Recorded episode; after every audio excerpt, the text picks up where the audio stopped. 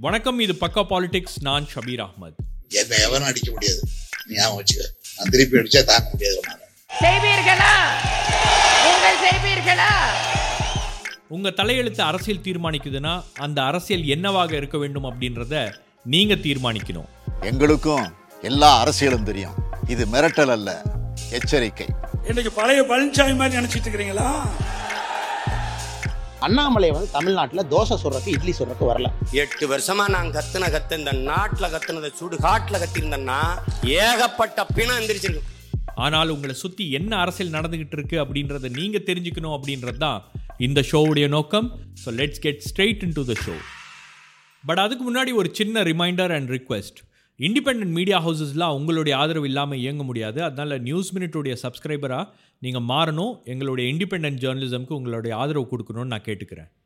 இன்றைக்கி நம்ம ஷோவில் இணைந்திருக்கக்கூடிய ஒரு கெஸ்ட் ரொம்பவே ஒரு முக்கியமான வேலையை சமூக வலைதளங்களில் பண்ணிகிட்ருக்காரு டிஜிட்டல் உலகத்தில் பண்ணிகிட்ருக்காரு பொய் செய்திகள் எங்கெங்கெல்லாம் பரப்பப்படுகிறதோ அந்த பொய் செய்திகளை எல்லாம் வந்து அதோடைய உண்மையை கண்டறிந்து உலகத்துக்கு சொல்லக்கூடிய ஒரு வேலையை அவர் பண்ணிகிட்ருக்காரு அவர்தான் Iyan Karthikeyan fact checker and யூட்டர்னுடைய editor வணக்கம் ஐயன். முன்னாடிலாம் ஒரு விஷயம் சொல்லுவாங்க இந்த மாதிரி வெள்ளையாக இருக்கிறவங்க பொய் சொல்ல மாட்டாங்க. இப்போது வாட்ஸ்அப் ஃபேஸ்புக்கில் வரதெல்லாம் பொய்யா இருக்காது அப்படின்ற மாதிரி ஒரு பிம்பம் கட்டமைக்கப்பட்டுருச்சா? அது அதுவும் போய் தான் இதுவும் போய் தான். முன்னால் இருந்த அளவுக்கு இப்போ மக்கள் அவேர்னஸோடு இல்லைன்னு நான் புரிஞ்சுக்க மாட்டேன். நாங்கள் ஸ்டார்ட் பண்ண போதெல்லாம் வந்து அந்த அவேர்னஸ் சுத்தமாக இல்லை. ஒரு மயக்கம் இருந்தது. புது டெக்னாலஜி ஆப்பெல்லாம் வருது அதில் இருக்கிற வீடியோ அதுக்கு மேலே ஒரு அதிதீவிர மயக்கம் இருந்துச்சு. ஃபேக் நியூஸுங்கிற டேமே யாருக்கும் ப்ராப்ளம் இல்லை. நாங்கள் ஆரம்பித்த போதெல்லாம் மீம் பேஜஸ் தான் ரொம்ப பாப்புலராக இருந்துச்சு. இப்போ எங்களுக்குமே வந்து ஏதோ ஒரு பொய் வருது அப்படின்ற ஒரு சென்ஸ் தான் இருந்துச்சு. அதுக்கு ஒரு ஆர்கனைஸ்டு டீம் இயங்குது. அதுக்காகவே செலவழிப்பாங்க. அதையே வந்து கொண்டு போய் சேர்க்கிற பெருநோக்கம் இருக்குன்ற அறிவெல்லாம் எங்களுக்கும் கிடையாது. ச- அங்கங்கே ஏதோ பொய் வருது அதை நம்புகிறாங்க உதாரணத்துக்கு பார்த்தீங்க அப்படின்னா அந்த வெள்ளம் வந்த சமயத்தில் முதல்ல வந்துருச்சு அப்படின்னு சொல்லி வந்தது. முதல்லலாம் வரல அப்படின்னு எழுதணும் அப்போ தெரியல. இது வந்து ஏதோ ஃபன்னியாக நடந்துட்டு இருந்த மாதிரி இருந்துச்சு. அப்புறம் பார்த்தீங்கன்னா ஓபிஎஸ் இபிஎஸ் சண்டைக்கு முன்னாடி ஓபிஎஸ் சசிகலா சண்டை அவர்கள் நடந்துட்டு இருந்தபோது பார்த்தீங்கன்னா ஒரு சட்டமன்றத்தில் வாக்கெடுப்புலாம் நடக்குதுல. அந்த நம்பரில் மேல் ப்ராக்டிஸ் பண்ணிட்டாங்க. அதனால தான் வந்து ஓபிஎஸ் தோத்துட்டாருன்னு சொல்லி நிறைய மீம்ஸ் போயிட்டே இருந்துச்சு. நிறைய அந்த கால்குலேஷன்லாம் போயிட்டு இருந்துச்சு. எனக்கு அது எப்படி சாத்தியம்னு ஒரு கேள்வி வந்துச்சு. ஒரு சட்டமன்றம்ங்கிறது ஒரு ஒரு ஆள் ஒரு சபாநாயகர் இருப்பார். அவ்வளோ எம்எல்ஏக்கள் இருக்காங்க. அப்படி விட்டுருவாங்களா? அவங்களுக்குலாம் தெரியாத வந்து இன்றைக்கி சோஷியல் மீடியா வந்து சொல்லுதா அப்படின்ற ஒரு விஷயம் இருந்தது. ஒரு பிரபல ரைட்டர் நான் பேர் சொல்லாமல் சொல்கிறேன் பிஹெச்டிலாம் படித்த ஒரு ஸ்காலர் வருஷத்துக்கு நாலு புத்தகம் போடக்கூடிய ஒரு நபர் வந்து என்ன பண்ணுறாங்க அப்படின்னா அந்த தகவலை வந்து அந்த வாட்ஸ்அப் வதந்தியை வந்து எழுதுகிறாங்க பார்த்தோன்னே எனக்கு ஷாக்கிங்காக இருந்துச்சு. இது எப்படி இருக்கும்னு சொல்லிட்டு விளையாட்டாக அதை கால்குலேட் பண்ணி பார்த்தேன். தப்பாக இருந்தது. அவங்க சொன்ன தப்பாக இருந்தது. அதெல்லாம் நான் எழுதினேன். இந்தந்த கட்சி எம்எல்ஏக்கள் இவ்வளோ இருக்குன்னு அந்த பிரேக் பிரேக் அவுட்டில் எழுதி கரெக்டாக தான் இருக்குது பிரேக்கப்பில் பார்த்தோம்னா சரியாக தான் இருக்குது அப்படின்றத போட்டேன். அப்போ தான் எனக்கு ஒன்று ஸ்ட்ரைக் ஆச்சு. லைக் ஒரு பிஹெச்டி ஸ்காலர் கூட இதில் ஏமாறுறாங்க அப்படின்ட்டு. நான் இதெல்லாம் எழுதிட்டு இருந்தேன் என்ன அறியாமல் அதுக்கு ஃபேக்ட் செக்குன்னு பேரும் எனக்கு தெரியாது. இது மாதிரி ஒரு ஃபீல்டு வரப்போது அதில் நாம தான் வேலை பார்க்க போகிறோன்ற அறிவெல்லாம் கிடையாது. அப்போ என்னோடய காலேஜ் சீனியர் வந்து தொடர்ந்து என்னை ஃபாலோ பண்ணிக்கிட்டு இருந்தார். அப்போ நான் வந்து ஒரு ஃபேஸ்புக்கில் ஒரு ஒரு குட்டி எழுத்தாளர் ஃபேஸ்புக் எழுத்தாளர்கள்னு ஒன்று இருந்தாங்கல்ல அந்த சங்கத்தில் இருந்த ஒரு ஆள். அப்போ அவர் பார்த்துட்டு அவர் தொடர்ந்து எழுதுகிறேன் அப்படின்லாம் பார்த்துட்டு அவர் நிறைய ஐடியாஸ் என்கிட்ட டிஸ்கஸ் பண்ணும்போது ஒரு நாள் இந்த ஐடியாவை பிச் பண்ணார். அப்போ தான் அதை ஸ்டார்ட் பண்ண வேண்டிய தேவை அப்படின்றது வந்தது. இது ஸோ இதுக்கு முன்னாடி நீங்கள் என்ன பண்ணிட்டு இருந்தீங்க? உங்களுடைய சின்ன சின்ன? பத்திரிகையெல்லாம் எழுதிட்டு இருந்தேன். நான் வந்து படித்தது இன்ஃபர்மேஷன் டெக்னாலஜி விருப்பம் இல்லாமல் எனக்கு வந்து இந்த இந்த ஹிஸ்ட்ரி பாலிடிக்ஸ் மேலே ஒரு இன்ட்ரெஸ்ட் உண்டு. ஹிஸ்ட்ரி மேலே ரொம்ப இன்ட்ரெஸ்ட் உண்டு. ஆனால் அதுக்கான வாய்ப்பு அமையலை வீட்டில் எல்லாரும் வள இந்தி தமிழ்நாட்டின் வளமையாக இன்ஜினியரிங் சேர்க்குறது அப்படின்னு இன்ஜினியரிங் சேர்த்துட்டாங்க.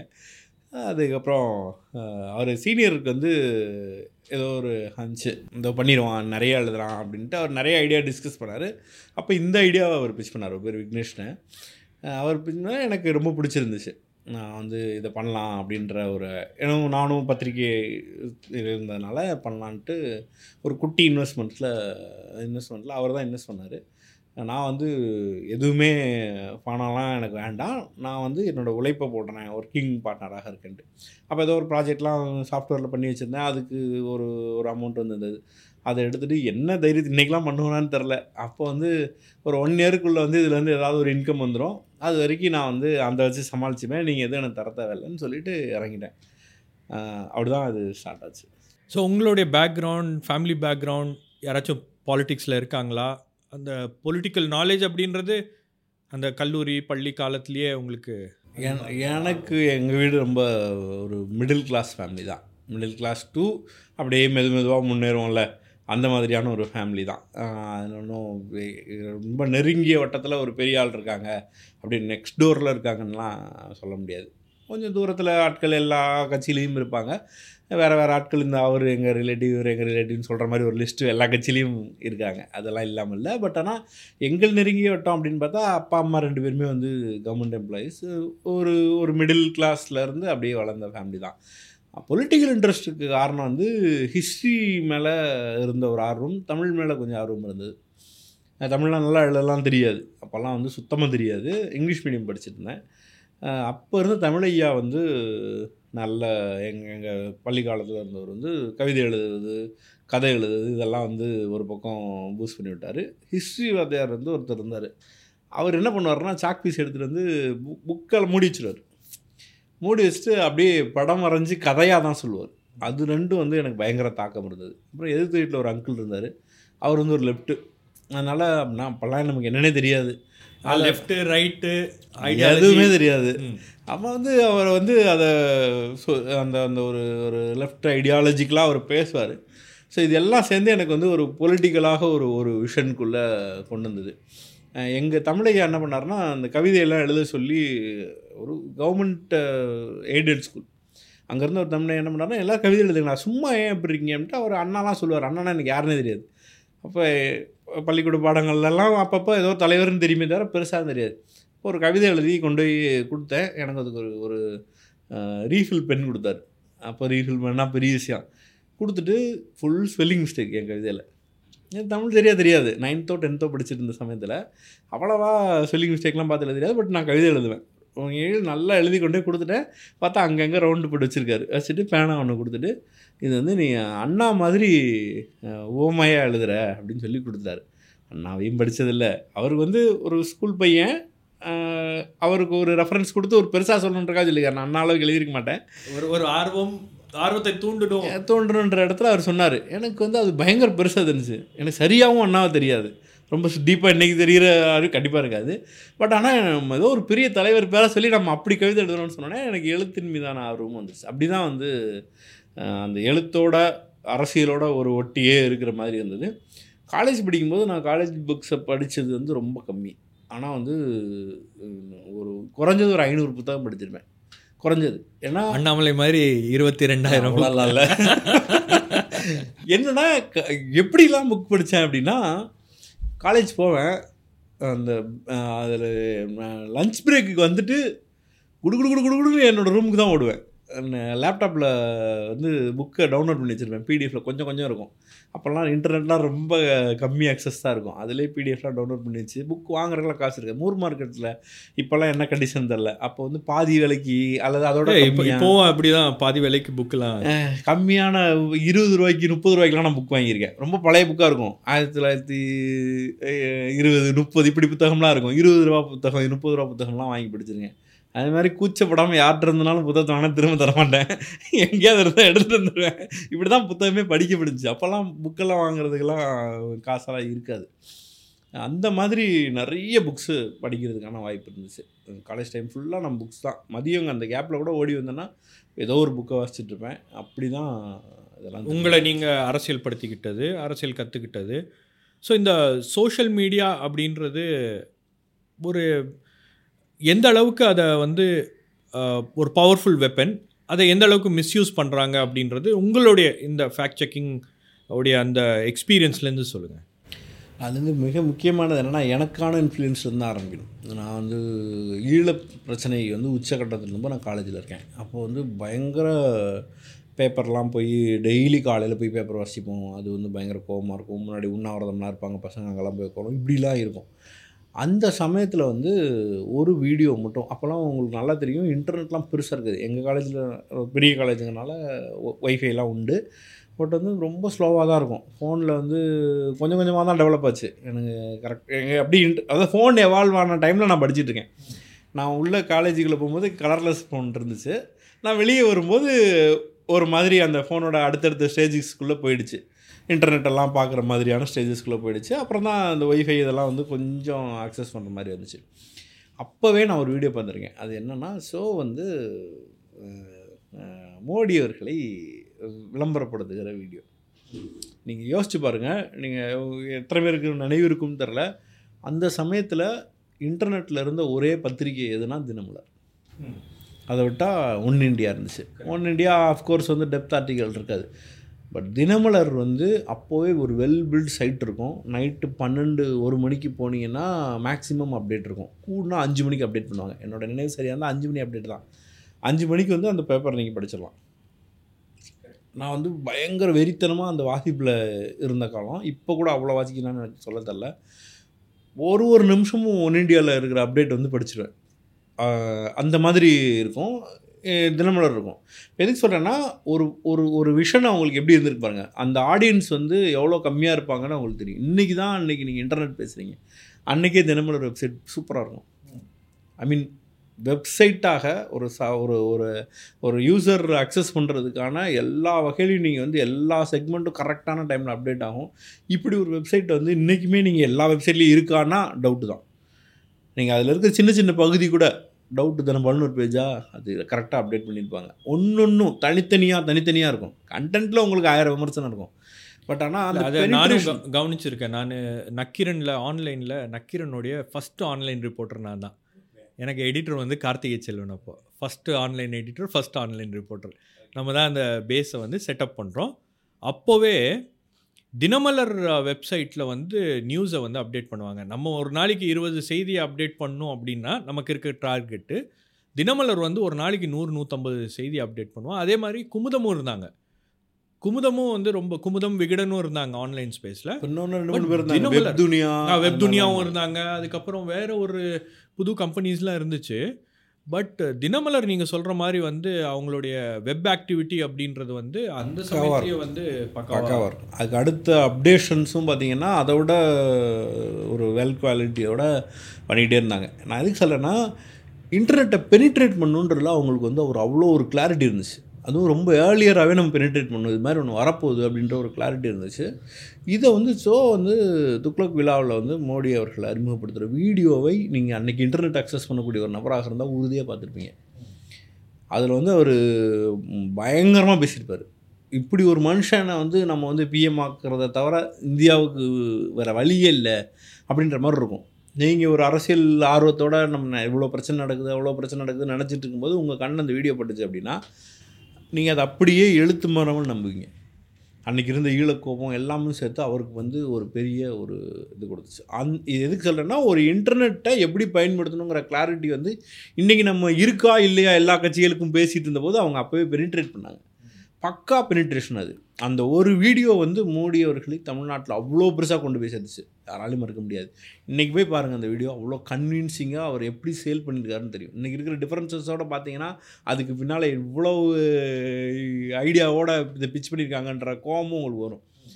நான் அன்னைக்கு பார்த்தீங்க அப்படின்னா அன்றைக்கி ஒரு இளைஞர் ஒரு பதினெட்டு வயசு பையனுக்கு வந்து எந்த நல்ல விஷயமும் இங்கே இருக்கிற கட்சிகள் பற்றி தேர்ந்திருக்காது பட் வந்து இந்த மாதிரியான ஒரு குட்டி குட்டி கண்டென்ட்ஸை வந்து கொண்டு போய் சேர்த்து வச்சுருந்தாங்க. அப்படி தான் வந்து அவரை வந்து பில் பண்ணாங்க. எல்லா இடத்துலையும். அவர் வந்து உட்காந்துருந்தார் துக்ளக் விழாக்கு அவர் வந்தாரு. வந்து உட்காந்துருந்தாரு ஞாபகம் இருக்கு. அப்போ இன்ச் பைஞ்சாக க வந்து ரஜினி உட்காந்துருப்பாரு அப்படி ஒரு விழாவில் கைதட்டோட ஒரு யாருமே வந்து பத்திரிகை விழா அப்படி நடத்துறது கிடையாது. ஒரு கேள்வி பதிலோட இன்ட்ராக்ஷனோட இருக்கிறதே கிடையாது.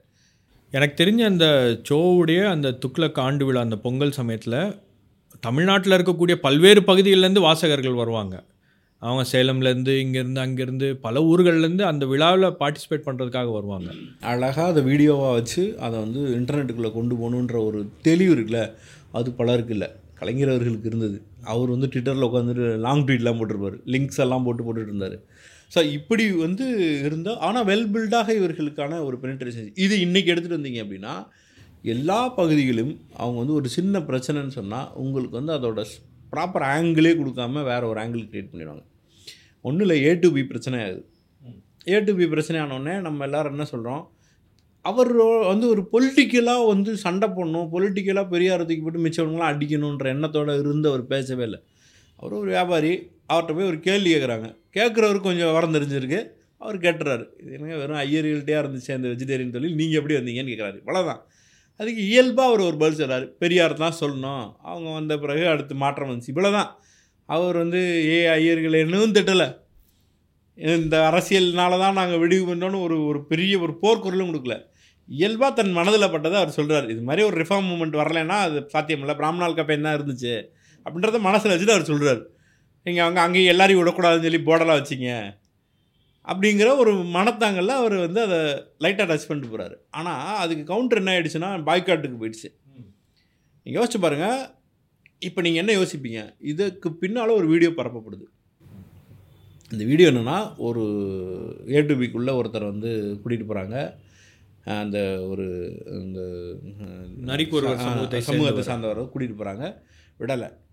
எப்படி வந்து இது ரெண்டும் ஒரே நேரத்தில் வெளில வருதுன்றது வந்து பயங்கர ஆச்சரியமாக இருக்கும். அந்த அளவுக்கு வந்து அவர் எல்லாவது வேறு நேரங்களில் அவர் இது மாதிரி பேசும்போது நீங்கள் வந்து ஃபோர்ஸ்டாக தான் கூட்டு போகிறாங்க ஒருத்தருக்கு நீங்கள் சீட் பாக்ஸ் வாங்கிட்டு கொடுக்கணும்னா அது நடந்த ஆக்ட் தப்பானா ரொம்ப தப்பு.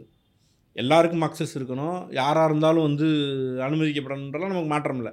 அது தேட்டரில் ரோஹிணி தேட்டரில் நடந்தாலும் சரி எங்கே நடந்தாலும் சரி அதில் குழப்பம் இல்லை. ஆனால் ஒரு ஐடியா வந்து எப்படி வருதுன்னு பாருங்கள் இப்போ இதை காலி பண்ணணும். எப்படி காலி பண்ணணும்? தமிழ்நாடு ஃபுல்லாக வந்து ஏகப்பட்ட இடத்துல பிரான்ச் இருக்குது நாம் ஏதோ ஒரு இடத்துல இப்படி கூட்டிகிட்டு போனால் உறுதியாக விட மாட்டான். அதை நம்ம ஒரு வீடியோ பண்ணோம்னா அதை ஒரு பாரு பெரியார் தூக்கி பிடிச்சிட்டே இருந்தாங்க. இங்கே பாருன்ற இடத்துக்கு நகரலாம்ன்ற ஒரு ஒரு திங்கிங் இருக்குல்ல தாட் ப்ராசஸ் இருக்குல்ல. அப்போ அது எவ்வளோ பெரிய பெனிட்ரேட்டட் ஐடியாலஜி பெனிட்ரேட்டட் மிஸ்இன்ஃபர்மேஷன் ஒரு டிஸ்இன்ஃபர்மேஷன் அப்படின்றது. கிரியேட் டிஸ்இன்ஃபர்மேஷன் இல்லை. என்ன அடித்தா என்ன விழுவான்ற இதுலேயும் ஒரு தெளிவு இருக்குன்றேன்.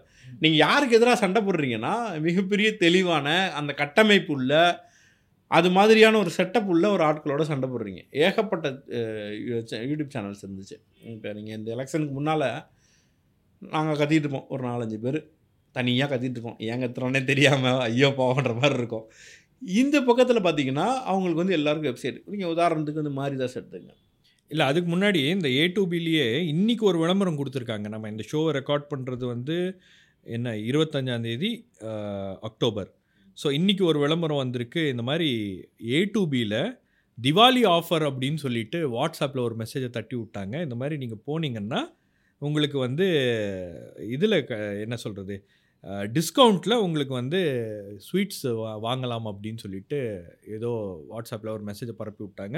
அவங்க அதை ஆடாக கொடுத்துருக்காங்க. இந்த மாதிரி நாங்கள்லாம் அந்த மாதிரி ஒன்றும் கிடையாது. கஸ்டமர்ஸ்லாம் யாரும் ஏமாறாதீங்க அப்படின்னு. அந்த அளவுக்கு வந்து ஒரு நெருக்கடியை உண்டாக்கக்கூடிய ஒரு வேலையும் இதன் மூலமாக நடக்குது. நிச்சயமாக இப்போ நான் அதான் சொல்ல வந்தேன். அதாவது ஒரு கம்பெனி அவர் இயல்பாக ஏதோ ஒரு இன்டர்வியூவில் எங்கேயோ பேசும்போது பெரியாருங்கிற வார்த்தையை பயன்படுத்துகிறாரு ஏன் இவங்க எவ்வளோ கட்டமைப்போடு வேலை செய்கிறாங்க அப்படின்னா இனிமேல் எவனாவது எங்கேயாவது ஒரு இடத்துல பெரியார்னு சொன்னால் உனக்கு வந்து ஒரு நல்ல நேரமே இல்லாமல் ஆக்கிடுவோம் உனக்கு ஒரு டஃப் டைம் கொடுப்போம் உறுதியாக கொடுப்போம் அப்படின்ற ஒரு இடம் தான் அது. நீங்கள் வேணும்னே நீங்கள் பேசி சண்டைக்கெல்லாம் நீ வர வேணாம். நீ போகிற போக்கில் நீ ஒரு வார்த்தையாக நீ பயன்படுத்தினா கூட நாங்கள் அனுமதிக்க மாட்டோம். இன்டர்நெட்டில் வச்சு நாங்கள் உன்னை எவ்வளோ நெருக்கடி கொடுப்போன்ற இன்னமும் வேறு வேறு ஃபேக் நியூஸ் எல்லாமும் கூட அவர்களை பற்றி வந்திருக்கு. ரிட்டன் பார்த்தா தெரியும். அப்போ ஒரே நேரத்தில் இந்த கட்டமைப்பின் மூலமாக மிரட்டல் விடுகிறார்கள். இந்த மிரட்டலை அவர்களால் சாத்தியப்படுத்த முடியுது. அதற்கான கட்டமைப்பும் மிஸ்லீடிங்கான இன்ஃபர்மேஷனை நீங்கள் வந்து ஜென்ரேட் பண்ணுறது ஒரு பக்கம். உங்களுக்கு எதிராக நீங்கள் என்ன பண்ணால் என்ன பண்ணுவீங்கன்னு தெரியும். அதை வச்சு உங்களுக்கு எதிராக என்ன பண்ண முடியுன்ற விஷயம். அதை கொண்டு போய் சேர்க்கிறதுக்கான ஒரு பெரிய கட்டமைப்பு. ஒரு ஒரு விஷயத்துக்கும் எதிராக இப்படி வரும். ஒரு சின்ன விஷயம் நடந்துச்சுன்னா அவர்கள் மீது தப்பாக இருந்தால் அதெல்லாம் இல்லை அதுக்கு வேறு ஒரு ஆங்கிள் இருக்குன்னு ஒன்று வரும். அவர்கள் மீது வந்து அடி விழுந்துருச்சு அப்படின்னா அதை மாற்றி அமைப்பதற்கு ஒன்று வரும். இப்படி ஒரு கட்டமைப்பு இருக்குது இந்த ஃபஸ்ட் வந்து இந்த இந்த சிஸ்டத்தை புரிஞ்சுக்கிட்டால் மட்டும்தான் இதுக்கு எதிராக சண்டை போடுறதை பற்றின ஒரு யோசனைக்குள்ளேயே நம்ம வர முடியும். பட் இதில் ஃபுல் அண்ட் ஃபுல் அது வந்து ஒரு பொலிட்டிக்கல் மூவ் தான் இல்லையா? இதுக்கு பின்னாடி. இருக்கக்கூடிய முழுக்க முழுக்க இதுக்கு பின்னாடி அரசியல் தான்.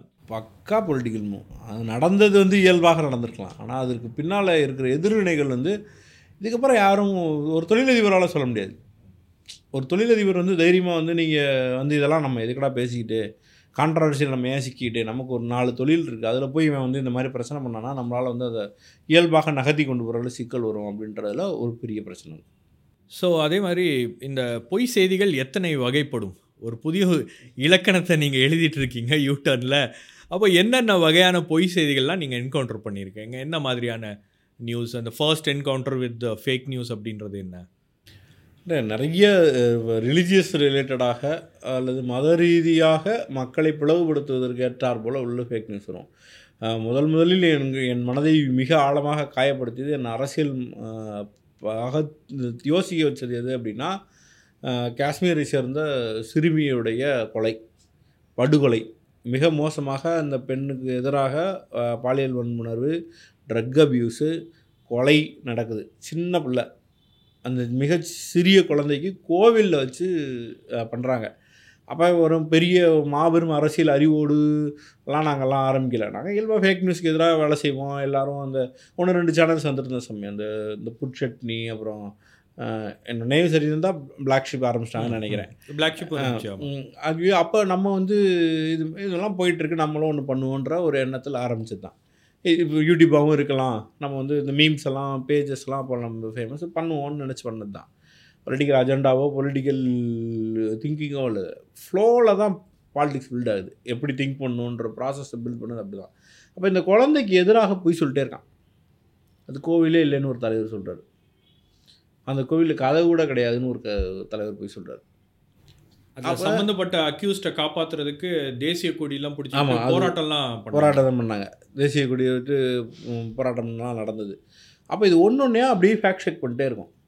அப்போ வந்து இது இது காஷ்மீர் விஷயங்கிறனால தமிழ்நாட்டில் பெருசாக ரிலேட் பண்ணிக்க முடியல. எல்லாராலையும். அப்போ கம்மியாக தான் அதுக்கான வியூஸ் போகுது. ஆனால் வியூ நிறைய பொய்கள் வந்துக்கிட்டே இருக்குது என்னடா இவ்வளோ ஃபோக்கஸ்டாக எப்படி பொய் வரும்? யதார்த்தமாக பொய் வர்றது மாதிரியே இல்லையே. ஃபோக்கஸ் சொல்லணும்னு சொல்கிறான் இதை திசை திருப்பணும் இங்கே ஒரு கேள்வி ஆகுதுங்கிறதுல சொல்கிறான்றது புரிஞ்சு. உச்சக்கட்டத்துக்கு என்ன பண்ணாங்கன்னா யாரோ ஒருத்தனை பிடிச்சி வீடியோ எடுத்து அது அவங்க அப்பா அங்கே ரேப்பே நடக்கலைன்னு சொல்கிறாருன்னு போட்டாங்க. எனக்கு எனக்கு பேரதிர்ச்சி ஆயிடுச்சு. எனக்கு எப்படி இப்படி எந்த கட்சியுமே சொல்லாது. ஏன்னா ஒரு பச்சை பிள்ளைக்கு நடந்திருக்கு இல்லை யாருக்குனாலும் கோவம் வரும்ல. நீ எந்த கட்சிக்காரனாக இருந்தாலும் உனக்கு கோவம் வரணும்ல. அப்போ அப்போ ஒரு ட்ரைபு ஒரு முஸ்லீமு ஒரு சிறுபான்மையினர் இதெல்லாம் உடச்சிட்டு அவன் வந்து வேற வேற வேற மாதிரி சொல்லி பெத்தப்படியே மாற்றி கட்டுறாங்கன்னா அப்போ இவன் எதை சொல்ல மாட்டான்? எனக்கு வந்து ரொம்ப க ம மனக்கசப்பாயிருச்சு. ரொம்ப வந்து வருத்தத்துக்குள்ளே தள்ளினது. அப்போ வந்து நான் வந்து நீ எழுதிட்டே இரு ஆர்டிக்கிள் இது வந்து படிக்கிறான் படிக்கல. இது ஒருத்தன் படிக்கிறான் இல்லை படிக்காமே போகிறான் நீ எழுதுறதை எழுதிட்டே இரு. இது ஏதோ பெருசாக தெரியுது. இவனுக்கு ஏதோ சிஸ்டமேட்டிக்காக பண்ணுறான் நாளைக்கு ஏதாவது சர்ச் பண்ணி பார்த்தான்னா இதுவும் ஒரு ஒரு உண்மையை சொல்வதற்கு ஒரு பக்கமாக இருந்துட்டு போகுது. இது வந்து நீ இது வியூஸ்க்காக வேலை செய்கிறத விட்டாச்சு சென்னையோட இது வியூஸுக்கு பண்ணுற வேலை மாதிரி தெரில இது இது வேறையாக இருக்குது இப்படி தான் நம்ம வேலை பார்த்தாகணும் அப்படின்னு அந்த அந்த விஷயந்தான் வந்து பொலிட்டிக்கலாக திங்க் பண்ண வச்சுச்சு. இதுக்கு பின்னால் இருப்பவர்கள் யாருன்னு இருந்துச்சு அதுக்கு பின்னாடி இவ்வளோ ஸ்ட்ரக்சராக இருக்கிறார்கள்ங்கிறதெல்லாம் கண்டுபிடிக்க வச்சதெல்லாம் அந்த குழந்தையோட மரணம் தான். அது வந்து என்னால் இன்றைக்கி வரைக்கும் நிறைய அதுக்கு மேலே அதோட மோசமான கொடுமையெல்லாம் கூட நாடு பார்த்துருச்சுன்னு வச்சுக்கோங்க. ஆனால் அது வந்து என்னால் வந்து மன்னிக்கக்கூடியதாகவோ மறக்கக்கூடியதாகவோ இல்லை. ஸோ அங்கே இருந்தால் வந்து அது பொலிட்டிக்கலாக அதுக்கு பின்னால் ஒர்க் பண்ணுறாங்கன்றத புரிஞ்சுக்க முடிஞ்சு இன்னொன்று சயின்டிஃபிக் டெம்பருக்கு எதிராக வேலை செய்கிறது நம்மெல்லாம் போராடுறது கான்ஸ்டியூஷனில் பார்த்தீங்கன்னாலும் சயின்டிஃபிக் டெம்பரை வளர்ப்போம்னு இருக்கும். அப்படிதான் சயின்டிஃபிக் டெம்பரை வளர்க்கணும் அப்படின்றது தான் அடிப்படை. அடிப்படையாக இருக்கும். ஆனால் வந்து இங்கே என்னென்னா அதுக்கு எதிராகவே வேலை செய்வாங்க. நீங்கள் வந்து குட்டி மருத்துவ விஷயத்தில் எடுத்துக்கிட்டிங்கன்னா கூட வாய்க்கு வந்ததெல்லாம் மருத்துவமாக சொல்வது. ஏன்னா கண்ணு கண்ணு மேலே ஆஃப் பாயில் வச்ச முட்டையை ரெண்டாக பிரித்து வச்சா கண்ணு பவர் கண்ணாடியை கலட்டிடலான்னு சொல்கிறது ஆப்பிள் சாப்பிட்டா என்னென்னமோ கேன்சர் வராது அப்படின்றது. என்னென்னமோ சொல்கிறது நீங்கள் வந்து அது மாதிரிலாம் நிறைய பேர் இருக்காங்க. அவங்க அதை வந்து மெட்டீரியலைஸ் பண்ணுறாங்க நம்ம நினைக்கிறோம்ல இயற்கையாக ஒன்று சொல்கிறான் நீ ஏன்டா அவனை எதிர்க்கிற அப்படின்னா அவன் தனியாக கல்லா கட்டுறான். ஆட்டிசத்துக்கு தீர்வு இருக்குன்னு சொல்கிறது நீங்கள் வந்து ஒரு வலைபேச்சு அந்தணன் இருக்கார்ல நான் வந்து அதெல்லாம் எதிர்த்து எழுதிட்டு இருந்தேன். உம், பழையபேசி அந்தணன் வந்து அவருடைய குழந்தை வந்து ஆட்டிசம் குழந்தை. அவர் வந்து ஆட்டிசத்துக்கு தீர்வுன்னு சொல்லி ம- தனிகாச்சலம் கிட்ட போய் காட்டியிருக்காரு. அவர் பிள்ளையை தொட கூட பார்க்க மாட்டார். போனால் ஒரு பையில் மருந்து கொடுத்து இது போட்டுவாங்க அப்படின்னு சொல்லிடுவாங்களாம். இந்த பேட்டர்னை நிறைய பேர் ஆட்டிசத்தை வச்சு வியாபாரம் பண்ணுறாங்கன்னு தெரிஞ்சார் தீர்வற்றது. அதை வந்து அவங்களுக்கு பயிற்சி தான் கொடுக்கணும். இப்போ ஆட்டிசம்னா வந்து எனக்கும் பெருசாக தெரியாது. அந்த பற்றிய ஆட்களோட நம்ம பாலபாரதி என்ன உங்களுக்கு தெரியும் அவர் அந்த ஆட்டிசமில் நிறைய எழுதுவார். அவர் அவர் ப தம்பி குழந்தை வந்து ஆட்டிசத்துலேருந்து அவனை வந்து இம்ப்ரூவ் பண்ணிட்டே இருக்காங்க. அப்போ அவங்க இந்த இதெல்லாம் அவேர்னஸ்லாம் பண்ணுவாங்க. அதில் முக்கியமாக ஆட்டிசத்தை பற்றி தெரிஞ்சுக்கிறது என்னென்னா இப்போ நீங்கள் வந்து த தட்டிலேருந்து சாப்பாடு எடுத்து இப்படி ஒரு நீங்கள் சாப்பிட்றீங்கன்னா உங்கள் குழந்தை வந்து இப்படி தான் எடுத்து சாப்பிடணும் போலன்னு அது ரிப்பீட் பண்ணும். இவர்களால் ரிப்பீட் பண்ண முடியாது. இதுதான் பேசிக்காக தெரிஞ்சுக்க வேண்டியது. அப்போ என்னென்னா அந்த குழந்தைகிட்ட கொண்டு போய் தட்டில் கையை வச்சு இப்படி எடுத்து இப்படி சாப்பிட்ணுன்னு அவன் கையில் அப்படி பண்ணி காட்டிங்கன்னா தான் அவன் புரிஞ்சுப்பான். இது மாதிரி உள்ள நிலைப்பாட்டு உள்ளது. அப்படின்னா இதுக்கு மருந்து தீர்வா அல்லது இதுக்கான இந்த மாதிரியான அவங்கள என்ஹான்ஸ் பண்ணி அவங்களோட அந்த மைல் ஸ்டோனை பத்து வயசு பிள்ளையாக இருக்கும் ஒரு மூணு வயசு குழந்தையுடைய இதோடு இருப்பாங்க. அப்போ அதை அதிகப்படுத்தணும்னா நிறைய பயிற்சிகள் தான் அவங்களுக்கு வந்து என்ஹான்ஸ் பண்ணுமே தவிர மருந்து கொடுக்குறதுனால மாற்றம் இருக்கப்படுறதில்ல இவங்க எல்லாரும் அந்த மருந்தை பண்ணிட்டாங்க அப்படின்னா மருந்தை நோக்கியே ஓடிக்கிட்டு இருக்கு குழ அந்த குழந்தையோட அப்பா அம்மா அப்படின்னா இந்த குழந்தையோட மைல்ஸ்டோனை மாற்றுறதுக்கான பயிற்சி கொடுக்கவே மாட்டான். அந்த குழந்தைக்கு செய்கிற பெருந்துரோகமா இல்லையா? அப்போ நீ சம்பாதிக்கிறதுக்காக இதை பண்ணுற ஆனால் அவனானா இயற்கை கதை சொன்னால் நம்ம ஊரில் வந்து நீங்கள் வந்து தமிழர்கள்லாம் தான் எதிர்ப்பீங்கன்னு மொட்டையாக இப்போ இந்த ஏ டு பி ஓனர் தமிழரான் சரிங்களா? நம்ம இந்த ஜாதி ஆராய்ச்சி பண்ணுறதுல நீங்கள் இவன் என்ன பண்ணிட்டான்னா இவன் தெலுங்கரண்டா அப்படின்னு பெட்டானுங்க சரிங்களா? இப்போ பிரச்சனை என்ன ஆயிடுச்சுன்னா வேறு எங்கேயோ போயிட்டுருக்கு. இப்படி எதுக்கு எடுத்தாலும் அவன் ப்ராடு அவன் தமிழனா? வேற மொழிக்காரனா? வடநாட்டம் வந்தானாங்கிறது ரெண்டாவது விஷயம். அவன் ஃப்ராடு பண்ணுறான் அதனால நிறைய பிள்ளைகள் பாதிக்கப்படுது. கொரோனாவுக்கு மருந்து கண்டுபிடின்னு சொன்னால் நம்ம ஆளுங்களும் போய் எழுபத்தேழு மைக் வச்சுட்டு வீடியோ எடுத்துகிட்டு இருக்காங்களா? நீங்கள் என்ன பேசுவீங்க எப்போ எப்படிப்பா கொரோனாவே இந்தியாவுக்கு வரலையே? நீ எப்படி கண்டுபிடிச்சேன்னு ஒரு ஆளுக்கு கூட கேட்க தோணல. தமிழில் வச்சு போட்டாங்கல்ல? பெரிய பெரிய பத்திரிகைகள் படிச்சா இல்லையா? லைவ் பண்ணிச்சா இல்லையா? எவ்வளோ பெரிய வெக்கக்கேடு? பண்ணிச்சா இல்லையா? இது மாதிரி கொடுமையெல்லாம் வந்து பத்திரிகைகள் நிறையா பண்ணிக்கிட்டே இருக்குது ஏன் ஒருத்தர் கூட அவங்களுக்கு வந்து ஒரு ஐம்பது அறுபது பேர் பத்திரிக்கையாளர் போகிறீங்க ஒருத்தர் கூட தெரிலாமல் போய் சொல்கிறான்ட்டு எப்படிப்பா உலக நாடு பூரா கொரோனானா தேடிட்டு இருக்கு இந்தியாவுக்கு கொரோனா மருந்து இல்ல எங்கேயும் மருந்து இல்லை நீங்கள் வந்து ம மருந்து கண்டுபிடிச்சுன்னு சொன்னால் அந்த அந்த க்ளவுன்ஸ் எல்லாம் போய் பேட்டி எடுத்து பேட்டி எடுத்து போட்டுட்டு இருக்கீங்க அப்போ அது வந்து ஒரு பெரிய மெனாஸாகவே மாறிட்டு இருக்கு அப்போ இதெல்லாம் வந்து எதிர்த்து கேள்வி கேட்டால் உடனே வந்து வே கேடை தூக்கிறாங்க தமிழர்னு. நான்லாம் வந்து என்னத்தை சொல்கிறது நீ தமிழர்னா நாங்கள் என்ன அமெரிக்காவில் தான் இது இது வந்து ஒரு பெரிய கொடுமையாகவே அதான் காலையில் உங்கள் வெப்சைட் பார்த்துட்டு இருந்தேன். அதில் ஒரு செக்ஷனே இருக்குது பாப்புலர் செக்ஷனே இருக்குது அதில் தமிழ்நாடு வீடுகளில் கிணறு போரு மூலம் நிலத்தடி நீரை எடுத்து பயன்படுத்த பயன்படுத்த பத்தாயிரம் ரூபாய் கட்டணம். அதுக்கப்புறம் இன்னொன்று பார்த்தேன். கோழிகள் அதிக இதுதான் சிரிப்பு வந்துருச்சு. கோழிகள் அதிக புழுக்களை தின்றதால் சத்துணவு முட்டைகளில் புழுக்கள் என அன்பில் மகேஷ் கூறினார். அப்படின்னு ஒரு ஃபேக் கார்டு போட்டு இது பண்ணிட்டாங்க. சோழ இளவரசி குந்தவையின் அரிய புகைப்படம் என்று பரவும் நையாண்டி பதிவு. அதுக்கப்புறம் வந்து சவுதி அரேபியாவில் கண்டெடுக்கப்பட்ட சரஸ்வதி சிலை என பரவும் பொய். அதுக்கப்புறம் வந்து லூலு மாலில் இந்திய கொடியை விட பாகிஸ்தான் கொடி பெரியதாகவும் உயரமாகவும் வைக்கப்பட்டதாகவும் பரவும் வதந்தி. மருது சகோதரர்கள் பற்றி பிஹெச்டி ஆய்வறிக்கை வந்ததில்லை என ஆளுநர் ஆர் என் ரவி அவர்கள் சொன்ன பொய். இந்த மாதிரி ஒரு பாப்புலர் செக்ஷன்லேயே ஃபுல்லாக இந்த மாதிரி இருக்குது அதான் அப்போது இது எப்படி ஸ்டார்ட் ஆகுது? எப்படி வந்து மக்களை வந்து இந்த பொய் செய்திகள்லாம் இன்ஃப்ளூயன்ஸ் பண்ணுறாங்க அதை எப்படி சிஸ்டமேட்டிக்காக வாட்ஸ்அப் சாட்ஸ் மூலமாகவும் வாட்ஸ்அப் குரூப்ஸ் மூலமாகவும் உங்கள் ஃபேமிலிலையோ எங்கள் ஃபேமிலிலையோ கொண்டு போய் சேர்க்குறாங்க அப்படின்ற அந்த அந்த அந்த பேட்டர்னை உங்களால் ட்ராக் பண்ண முடிஞ்சிருக்கா இவ்வளோ வருஷம்? இல்லை அதான். இது வந்து உலகளாவிய பிரச்சனை. அது வந்து ரொம்ப லேட்டாக தான் தெரிஞ்சுக்க முடிஞ்சுச்சு. இந்த உலகளாவிய பிரச்சனையில் வலதுசாரி அமைப்புகள் இருக்கிற இடத்துல எல்லாமே இந்த கன்சர்வேட்டிவான விஷயங்களை பரப்புறது. அப்புறம் வந்து வேக்சினுக்கு எதிரான மனோநிலை இருக்கிறது. வேக்சினுக்கு எதிரானதுங்கிறது உலகம் முழுக்க இருக்குது இந்த கன்சர்வேட்டிவ் மனநிலை இந்த பிற்போக்குத்தனமான கருத்துக்கள் உலகம் முழுக்க இருக்குது நீங்கள் ஒன்றும் இல்லை கவர்மெண்ட்டே சேலஞ்ச் பண்ணுவாங்க. நீங்கள் யோசிச்சு பாருங்களேன். இது இது இதை இதை மேலோட்டமாக யோசிச்சு பார்க்கும்போது என்னமோ வாட்ஸ்அப்பில் வருதுடா போயிடா இவங்க ஏதோ சண்டை போடுறாங்கடானே இருக்கும். வாட்ஸ்அப்பில் வந்த பொய்யை நம்பி அமெரிக்காவில் அவனோட பார்லிமெண்ட் போய் அட்டாக் அடிச்சிட்டான். வந்துச்சா இல்லையா? நம்ம என்ன சொல்கிறோம் அமெரிக்கா தான் வந்து உலகத்திலேயே படித்தவங்க அங்கே தான் நம்ம வேலைக்கு போகணும். நம்ம வாழ்வின் ஒளி வரணும்னா அங்கே தான் போகணுன்ட்டு அங்கே ரெண்டு மூணு விஷயம் நடக்குது. இமிக்ரேஷனுக்கு எதிரான மனநிலை. இந்தியர் வந்தால் என் வேலையை பறிச்சான் நான் தெருவில் நிற்கிறேன் இங்கே நீங்கள் அப்படியே தூக்கி வைக்கலாம். எந்த ஊரில் வேணும் வச்சிங்கனாலும் இது நடக்கும். டெம்ப்ளேட் ஒன்று தான் டெம்ப்ளேட் ஒன்று தான் அப்போ இந்த இமிகிரேஷனுக்கு எதிராக நடக்கக்கூடிய தாக்குதல். அமெரிக்காவில் தமிழரை அடித்துட்டார்கள். இங்கே தமிழ் தேசியம் பேசுகிற யாராவது சூப்பர் உன் நாட்டுக்கு வந்தால் நல்லா அடி அப்படின்னு சொல்லுவோமா? எப்படா நீ வந்து எங்கள் ஊருக்காரன்?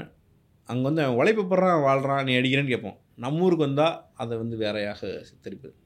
இப்படி சின்ன சின்ன வெறுப்பை வந்து நகர்த்திக்கிட்டே இருக்கிறது. அது வந்து ஒரு பெரிய பிரச்சனை அப்படின்னு சொல்கிறது நம்ம ஊரில் நம்ம வந்து இந்த பாப்புலேஷன் கண்ட்ரோலில் வந்து எடுக்க ஆரம்பிச்சிட்டோம்.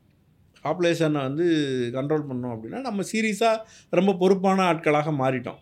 அதனால நம்ம குவாலிட்டி ஆஃப் லைஃப் மாறிடுச்சு. பத்து பிள்ளை கிடையாது. ஒரு பிள்ளைக்கு பத்து பிள்ளைக்கு செலவழிச்சிருந்தது ஒரு பிள்ளைக்கு செலவழிக்கிறான் ரெண்டு பிள்ளைக்கு செலவழிக்கிறான் அப்போ வந்து அந்த குவாலிட்டி ஆஃப் லைஃப் வந்து படிக்கிறதுக்கோ அல்லது வேறு விஷயங்களுக்கோ வந்து வாய்ப்பு இருக்குது அப்போ இயல்பாகவே இளைஞர்கள் குறைஞ்சிட்றாங்க. ஸ்டாட்டிஸ்டிக்ஸ் அதான் சொல்லுது.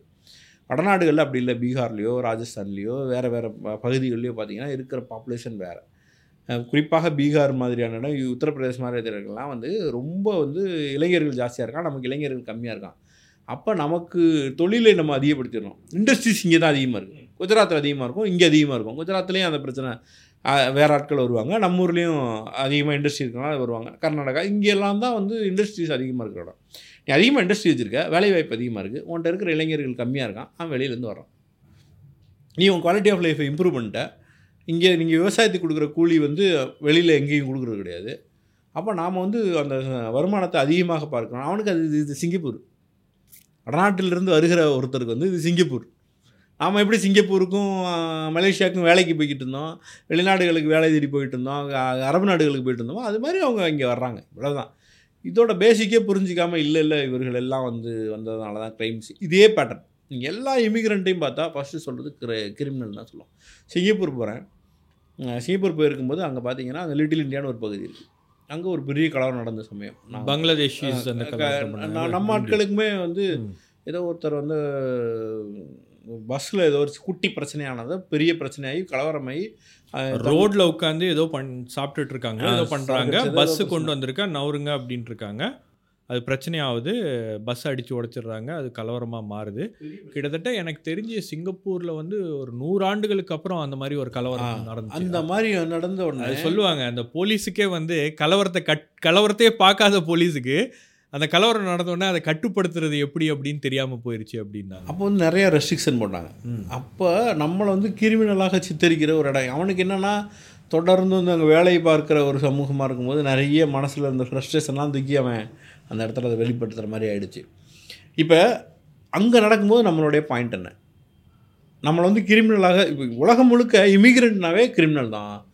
தப்பு பண்ணுறவன் தான். அவனால் தான் எல்லா கிரிமினல் ஆக்டிவிட்டீஸும் நடக்குது. அவன் வந்து நம்ம வேலை வாய்ப்பு பறிச்சிட்டான். அவனால் கஷ்டம்னு சொல்கிறோம் நீங்கள் குட்டி குட்டி கூலி தொழிலை எடுக்கிறத வந்து நம்ம பேசிகிட்டு இருக்கிறதுங்கிறது சரியாக இருக்குது இப்போ நீங்கள் ரயில்வே மாதிரி இடத்துல நடக்கிற மேல் ப்ராக்டிஸ் கொச்சின் பண்ணுறீங்கன்னா சரியான கேள்வி. ஒரு- நார்த் இந்தியன் வந்து தமிழே தெரியாத ஒருத்தர் வந்து தமிழ் படித்தா தான் வேலைன்னு இருக்கிற இடத்த பைபாஸ் பண்ணி உள்ளே வந்தார். எப்படி? சரியான கேள்வி. அது எப்படி நடக்குதுன்றது ரொம்ப முக்கியமான கேள்வி. நீங்கள் என்ன பண்ணுறீங்கன்னா ஒரு ஃப்ரிஞ்சு மாதிரியான ஒரு ம மனநிலையை உருவாக்குறதுக்கான விஷயங்கள் நடக்குது. இது வேர்ல்டு பேட்டர்னாக இருக்குது அப்போ வேக்சினுக்கு எதிரானது இமிக்ரெண்ட்டுக்கு எதிரானது மைனாரிட்டிஸ்க்கு எதிரானது இது வந்து ஒரு வேர்ல்டு பேட்டர்ன் அமெரிக்காலேயும் வந்து இஸ்லாமோஃபோபியாங்கிறது ரொம்ப பெருசாக இருக்குது அப்போ நமக்கு அரசாங்கத்தை நோக்கி வரக்கூடிய கேள்விகள் எல்லாம் வென்டிலேட் பண்ணுற போல் வேறு ஒருத்தர் மேலே திருப்பிக்கிட்டே இருக்கான். எதுவாக இருந்தாலும் இங்கே வந்து முஸ்லீம் தான் காரணம். ஒன்று ஒன்று பாகிஸ்தான் கொடி இந்திய கொடின்னு ரெண்டு கொடி இருக்கிறத வச்சு மட்டும் இதுவரை வந்து எவ்வளோ ஃபேக் நியூஸ் வந்திருக்குனே தெரியாது. நீங்கள் வந்து தூத்துக்குடியிலையோ அல்லது ம- மெட்ராஸ்லேயோ அல்லது வேறு எங்கேயோ ஒரு இந்திய யூனியன் முஸ்லீம் லீக் கட்சியுடைய ஒரு கூட்டம் நடந்துச்சுன்னா அல்லது கொடி நட்டுருக்காங்கன்னா அதை ஃபோட்டோ எடுக்கிறது. எடுத்து பார் பாகிஸ்தான் கூட இங்கே நட்டுருக்காங்க. இதுக்கு தான் இந்த முஸ்லீம்ஸ் எல்லாம் இங்கே இருக்கக்கூடாதுன்னு பரப்புறது. சாதாரண பையன் ச தினமும் வந்து அதெல்லாம் பெரிய அரசியல் ஞானம் இல்லாதவங்க பார்த்தோன்னே என்ன எப்படா பாகிஸ்தான் கூட இங்கே நடுறீங்கன்னு யோசிப்பாங்க. இந்த வெ விதப்பை வந்து அப்படியே நான் நகசியாக நாத்திட்டே இருக்காங்க. இது எவ்வளோ தூரம் இது வந்து இம்பேக்ட் ஆகுதுன்னா கர்நாடகாவில் ஒருத்தர் காரில் போயிட்டுருக்காரு. அவர் டிரைவர் போல். அவருக்கு அது என்ன கொடினே தெரில பாவம். போலீஸ்கார் நிப்பாட்டி கழட்டுறாத இது இதுக்கு நீ இந்த பாகிஸ்தான் கொடி வச்சுருக்க அப்படின்னு சொல்லி கலட்ட சொல்கிறார் அந்த ஆளுக்கு டிரைவருங்கிறனால பெரிய அறிவு இல்லை. அவங்க கலட்ட தானே கலட்டிட்டாரு இந்த வீடியோவை பரப்புகிறாங்க பாரு கர்நாடகாவில் பாகிஸ்தான் கொடின்னு போலீஸ்க்கு சல்யூட் அப்படின்னு அனுப்புகிறான் அப்போ நம்ம ஊரில் ஒருத்தன் ஒரு ஒரு பாய் வந்து நின்றுட்டு பாகிஸ்தான் கொடியை ஏற்றிட்டு காரில் போகிற அளவுக்கு இருக்கான்னா அவன் எவ்வளோ இவங்கெல்லாம் இப்படி இருக்காங்க அப்படின்னா இந்த மொத்த பேரையும் ஒருத்தர் செஞ்ச தப்பை வச்சு மொத்த பேரையும் பின் பண்ணுற மாதிரி ஒரு மென்டாலிட்டியை உருவாக்குறது. ஆனால் உண்மை என்னென்னா அது ஐஇஎம்எல் கொடி. ஐஇஎம்எல்ங்கிறது இந்தியன் யூனியன் முஸ்லீம் லீக் கட்சியோட கொடி. இந்தியன் ரெஜிஸ்டர்ட் பொலிட்டிக்கல் பார்ட்டி இந்தியாவில் அங்கீகரிக்கப்பட்ட தேர்தல் ஆணையத்தால் அங்கீகரிக்கப்பட்ட ஒரு கட்சி. அப்போ இந்த கொடிக்கும் பாகிஸ்தான் கொடிக்கும் வித்தியாசம் தெரியாது. பிறையும் நட்சத்திரமும் எந்த முஸ்லீம்கள் சம்பந்தமான விஷயத்துலையும் ரிலேட் ஆகும். கொஞ்சம் கொஞ்சம் மாற்றங்கள் இருக்கும். இப்போ யோசிச்சு பாருங்கள் இந்த கட்சியோட வரலாறு என்னன்னு பார்த்தோம்னா காகித மில்லத் வந்து இந்தியன் இந்த முஸ்லீம் லீக் வந்து ரெண்டாக உடையுது. பாகிஸ்தான்லேயும் பிரிஞ்சோடனே ரெண்டாக பிரிக்கிறாங்க. அப்போ பாகிஸ்தானில் இருக்கிற லீடர்ஸ் வந்து சொல்கிறாங்க காயிதே மில்லத்திட்ட சொல்கிறாங்க உனக்கு என்ன வெல்த் வேணும்னு கேளு கட்சி பிரிக்கிறோம். உனக்கு என்ன வெல்த் வேணுமோ கேளு நாங்கள் வந்து தர்றோம்னு. அப்போ இவர் சொல்கிறார் நோனோ நாங்கள் வந்து இந்தியர்கள். நாங்கள் கட்சி பிரியுது. எங்களுக்கான தேவையை எங்களுக்கான பணத்தை எங்களால் அங்கேயே வந்து நாங்கள் இதுக்கு முடியும் உன் காசு வேணாம்னு சொல்லிட்டு வர்றாரு. அவ்வளோ வந்து ஒரு பேட்ரியாட்டிக்காக சிந்திக்கக்கூடிய ஒரு தலைவர் கீழாக இருந்த ஒரு கட்சி. அந்த கட்சியை தூக்கிட்டு வந்துட்டு நீ வந்து பாகிஸ்தான் இன்ஃப்ளூயன்ஸை கொடுத்துட்டாங்க கொடுத்துட்டாங்கன்றதுக்கு பயன்படுத்திகிட்டே இருக்காங்க. திரும்ப திரும்ப. இதுவெல்லாம் வந்து ஒரு ஒரு ஒரு இந்த ஒரு செய்தி பார்த்தோன்னே மாறிடுவாங்களான்னா மாற மாட்டாங்க. அடுத்தடுத்து இப்போ பிரியாணி எடுத்துக்கிட்டிங்க அப்படின்னா பிரியாணி சாப்பிட்டா கருத்தடை மாத்திரையை கலக்கிறாங்க. பிரியாணி மூலமாக உனக்கு வந்து குழந்தையே பிறக்காமல் போயிடும். இது இதை சொன்னால் இவனுங்களுக்கு அறிவே வராது. நிறைய பேர் எழுதும் ஒரு வலதுசாரிய சிந்தனை உள்ள வலதுசாரி பத்திரிகைகள் போல் நடத்தக்கூடிய இவன்லாம் வந்து இது வந்து தொடர்ந்து எழுதிக்கிட்டே இருக்கான். இது எங்கேருந்து வந்துச்சுன்னு பார்த்தா ஸ்ரீலங்காவில் வந்துச்சு. ஸ்ரீலங்காவில் இதால் பிரச்சனையெல்லாம் ஆச்சு.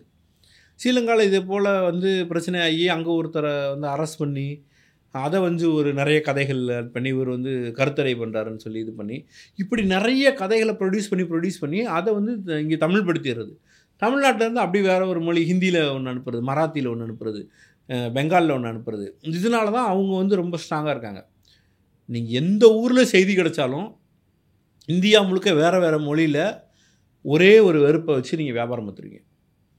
வேறு வேறு டைம் லைனில் வியாபாரம் பார்ப்பான். மூணு மாதம் ஆகும். நீங்கள் இதை மறந்துருப்பீங்க. மறந்த மூணு மாதத்தில் த தமிழ்நாட்டில் நடந்த பிரச்சனையை வேறு ஒரு ஆங்கிள் உள்ள பிரச்சனையை வெஸ்ட் பெங்காலில் கொண்டே போடுவோம். தமிழ்நாட்டு இப்படி நடந்துச்சு. இந்த பாய் வந்து இப்படி பண்ணிட்டாருன்னு பொய்யா. அந்த பொய்யை இன்னொரு ஆறு மாதம் கழிச்சு வேற ஒரு இடத்துல பயன்படுத்துவோம் நீங்கள் மணிப்பூர் பிரச்சனையில் முஸ்லீம்களுக்கு நடந்த முஸ்லீம்ஸை ஏற்கனவே பொய்யா சொன்னதை எடுத்து மணிப்பூரில் தூக்கி வைப்போம் இது வந்து வலதுசாரிகளுக்கு ஒரு பெரிய ஒரு இது இருக்குது இந்தியா முழுக்க இருக்கிறதுனால இந்த கட்டமைப்பு இருக்கிறதுனால மாரிதாஸ் தமிழ்நாட்டில் இருக்கிறார் என்றால் என்னமோ ஒரு கேஷ் ஆப்னு மணிஷ் கேஷ் ஆப்னு சொல்லி பீகாரில் ஒருத்தர் இருப்பார். அப்படியே தூக்கிட்டு வந்து கர்நாடகாவில் வச்சிங்கன்னா கர்நாடகாவில் ஒருத்தர் இருப்பார். எனக்கு இவர்கள் பேரெல்லாம் வந்து ஸ்ட்ராங்காக எனக்கு சொல்கிறதுக்கு நினைவு இருக்காது. பட் இப்படி எல்லா இடத்துலையும் வந்து ஆள் வச்சுருக்காங்க. ஒரு ஒரு கட்டமைப்பை உருவாக்கி கட்டமைப்பு இருக்காங்க, அமித். மால்வியா போய் சொல்வார். அமித் மால்வியா தான் ஐடி ஹெட் பிஜேபிக்கு அப்போ ஒரு ஒரு இடத்துலையும் வந்து ஒரு ஒரு இடத்துலையும் மண்ணின் மகன்றுவாங்க. இப்போ நமக்கு எப்படி மாரிதாஸ் சின்ன தலைவர்னாங்களோ அது போல் பீகாரின் மகன் அப்படின்னு சொல்லி மணிஷ் காஷாப்பை சொன்னான். அங்கேருந்து எடுத்தீங்கன்னா கர்நாடகாவில் எனக்கு பேர் மறந்துடுச்சு. அவன் டென்த்து படித்த பையன். அவன் தான் அங்கே ஃபேஸு அவன் நான் ரெண்டு டிஸ்ட்ரிக்டில் எம்எல்ஏ ஜெயிக்க சென்றான் இது வந்து விளையாட்டாக தெரியும். ஆனால் அவன் பேசி அப்படி தான் ப்ரொமோட் பண்ணால் அவங்க ஜெயிச்சிட்டாங்க. ஃப்ரிஞ்சு டு மெயின் ஸ்ட்ரீம் ஃப்ரிஞ்சாக இருப்பான். இவன் என்னடா இப்படி பேசுகிறாங்க பொய்யா பேசுகிறாங்கன்னு இருக்கும். அது மாரி நம்ம ஊரில் நடந்ததுலாம் வந்து ஒரு ஒரு பெரிய ஒரு விஷயம். மாரிதாஸ் இன்றைக்கி தமிழ்நாட்டின் தலைவராக இருப்பார் மிக முக்கிய தலைவர்களில் ஒருவராக இருந்திருப்பார். அதெல்லாம் இங்கே நடக்காமல் போயிடுச்சு இதெல்லாம் வந்து ஒரு வெளியிலேருந்து பார்ப்பவர்களுக்கு அப்படியே கடந்து போன விஷயமா இருக்கும். இது சொல்லும்போது கூட அதப்பறா அப்படின்ற ஒரு ஃபீலிங் இருக்கும். இன்றைக்கி அண்ணாமலை யார்? அண்ணாமலைக்கு மாரிதாஸுக்கு என்ன வித்தியாசம்? ஒரே ஒரு வித்தியாசம்தான் மாரிதாஸை பேச வச்சு பொய் சொல்ல வச்சு அதுக்கு பிறகு தலைவராக்குவதற்கான முயற்சி நடந்துச்சு. இவரை தலைவராக்கிட்டு போய் பேச வச்சுருக்காங்க இவ்வளோதான் வித்தியாசம். ஐபிஎஸ் படிச்சதெல்லாம் வேஸ்டா பாஸ் இல்லை இல்லை நீங்கள் யோசிச்சு பாருங்கள் அவர் பேசின கண்டென்ட் என்ன? இருபதாயிரம் புத்தகத்துலேருந்து நான் நம்ம போட்ட தொகுப்பே பார்த்தீங்கன்னா ஏகப்பட்ட தொகுப்பு. கொஞ்சம் கூட கூச்சப்படே பண்ணாப்புல பத்திரிக்கையாளர்களை திட்டினார்ல ஒரு இடத்துல. அதில் அவர் பேசின டேட்டா கரெக்டா என்னைக்கு அவர் டேட்டா கரெக்டாக இல்ல இல்ல அவர் அது ஒரு ட்ரிக்காவே பயன்படுத்துறாருன்னு நினைக்கிறேன். இப்போ நீங்க ஒரு கேள்வியை கேட்டீங்கன்னா அது அன்கம்ஃபர்டபுள் கொஸ்டின் உடனே உடனே டேட்டா இருக்கா உங்ககிட்ட உங்ககிட்ட டேட்டா இல்லாம நீங்க எப்படி படிச்சுட்டு வரணும். பேசுறீங்க படிச்சுட்டு வரணும் படிச்சுட்டு வரணும் அப்படின்னு அந்த பத்திரிக்கையாளரை வந்து சைக்கலாஜிக்கலாக வந்து அவனை வந்து ஃபீல் பண்ண வைக்கிறது ஐயோ நம்ம தப்பாக கேள்வி கேட்டோமோ அப்படின்ற மாதிரி ஒரு உணர்வை ரிப்போர்ட்டர்ஸ் வந்து ஒரு. ஒரு குறைந்த ஊதியத்தில் அலைஞ்சு திரிஞ்சு பார்க்கக்கூடிய வேலையில் இருக்கிறவங்க அவங்களுக்கு வந்து இந்த முழுமையான ஒரு தகவல் எல்லாத்தையும் படிச்சுட்டு வருவதற்கான வாய்ப்பு இல்லாமல் போனதும் ஒரு வருத்தம் தான் இருக்கு இருக்கு. அது இருக்கு. அது நீங்க தயாரிப்பு வேலைகளோட நீங்க வந்து ஒரு பத்திரிகையாளர் சந்திப்பு போறீங்க நட அஹ் போறீங்க அப்படின்னும் போது அந்த குறைந்தபட்ச தயாரிப்பாச்சும் இருக்கணும். இன்னொன்று இந்த அந்த ஸ்டிங்கர்ஸ் ம். அந்த இதுவும் ஒரு பெரிய காரணம் நீங்க உங்களுக்கு சென்னையில் கிடை ரிப்போர்ட்டர்ஸ்க்கு கிடைக்கிற எக்ஸ்போஜர் அப்படின்றது வேற. சென்னையில் இருக்கிற ரிப்போர்ட்டர்ஸுக்கே வந்து ஆர்வத்தோட பல விஷயங்களை தெரிஞ்சுக்கணும் அப்படின்னு இருக்கக்கூடிய செய்தியாளர்கள் வேற. உங்களுக்கு டிஸ்ட்ரிக்ட் லெவலில் வந்து அவங்களுக்கு அந்த டிஸ்ட்ரிக்டில் நடக்கிறது அப்புறம் செய்திகளில் பார்க்கறது இதை வச்சு அவங்க கேள்விகளை கேட்பாங்க. ஒரு பொலிட்டிக்கல் மேஜர் பொலிட்டிக்கல் டெவலப்மெண்ட் நடந்துச்சுன்னா அது தொடர்பான கேள்விகள் தமிழ்நாட்டில் நீங்கள் எல்லா இடத்துலையும் போனாலும் பத்திரிகையாளர் கேட்பான் தாலுகா ரிப்போர்ட்டர்ஸ் வரைக்கும் கிராம் அந்த இந்த தாலுகா ரிப்போர்ட்டர்ஸ் வரைக்கும் வந்து கேட்பாங்க. பட் என்னன்னா அவங்கள வந்து இந்த மாதிரி நீங்கள் கேட்டிங்கன்னா உடனே நீ எந்த மீடியா நீ வந்து இந்த மீடியாவா நீ வந்து இந்த அஜெண்டா ஜேர்னலிஸ்டா அப்படின்னு அவங்கள அட்டாக் பண்ண ஆரம்பிச்சோடனே சைக்கலாஜிக்கலாக அந்த பர்சன் வந்து இதாயிருவான். ப்ளஸ் இன்னொரு பிரச்சனையும் இருக்குது என்னென்னா அதுக்கப்புறம் நிறுவனத்துலேருந்து கூப்பிட்டு நீங்கள் ஏங்க அந்த கேள்வியெல்லாம் கேட்டீங்க? அப்படின்ற மாதிரியும் அந்த ரிப்போர்ட்டர்ஸ்கிட்ட சில பேர்கிட்ட பேசுவாங்க. கரெக்ட் அது ஒரு பின்னடைவு. கரெக்ட் அதாவது இதுவும் ஒரு பேட்டர்ன் மீடியாக்களை பிராண்ட் பண்ணுறது பிராண்ட் பண்ணி புஷ் பண்ணி அவன் அவன் தான்டா இந்த கட்சிக்காரன் தான்டா இவன் காசு வாங்கினால தான்டா இவன் கேள்வி கேட்குறான்னு கொண்டு போய் பிராண்ட் பண்ணுவதன் மூலமாக தங்களை பாதுகாத்துக் கொள்வது. இது வந்து ஒரு இன்னொரு டெக்னிக் இதுவும் உலகளாவிய ஒரு பேட்டர்னாக தான் இருக்குது நீங்கள் வந்து ஹிட்லர் காலத்தில் இருந்து பின்பற்றப்பட்ட பல்வேறு விஷயங்கள் வரலாற்றை மாற்றி அமைப்பது எப்படி நீங்கள் ரீரிட்டர்ன் பண்ணுவீங்க? நாங்கள் வந்து வரலாற்றை திருத்தி எழுத போகிறோம்னு சொன்னால் என்ன அர்த்தம்? வரலாறுனா என்ன நடந்துச்சோ அதான் வரலாறு. நீ அதை மாற்றி எழுத போகிறேன்னு என்ன அர்த்தம்? பொய்யா எழுத போகிறேன்னு அர்த்தம். கரெக்டாக அதை வந்து எல்லோரும் பண்ணுவாங்க. தான் தான் வந்து செஞ்ச தப்பாக செய்யவே இல்லைன்னுவாங்க. ஆரியன் திராவிடன்கிறதே மித்துன்னு ஒரு ஒரு ஒரு பக்கம் வரும். இன்னொரு பக்கம் கவர்னர் பேசுகிறாரு ம். ஆரியன் திராவிடன்னா மித்துன்னு ஒன்று வரும். இதுவெல்லாம் கவர்னர் பேசுகிறத நம்ம இப்போ கவனிக்கிறோம். இதுக்கு முன்னாடி இருந்தே இதெல்லாம் அவங்க வந்து பிச் பண்ணிக்கிட்டே இருக்காங்க. அப்படி ஒன்று நடக்கவே இல்லைங்க அப்படின்வாங்க அப்புறம் வந்து அது எப்பயோ பழசு நடந்ததே திரும்ப திரும்ப ஏன் பேசுகிறீங்கன்னுவாங்க நீங்கள் ஒன்றும் இல்லை.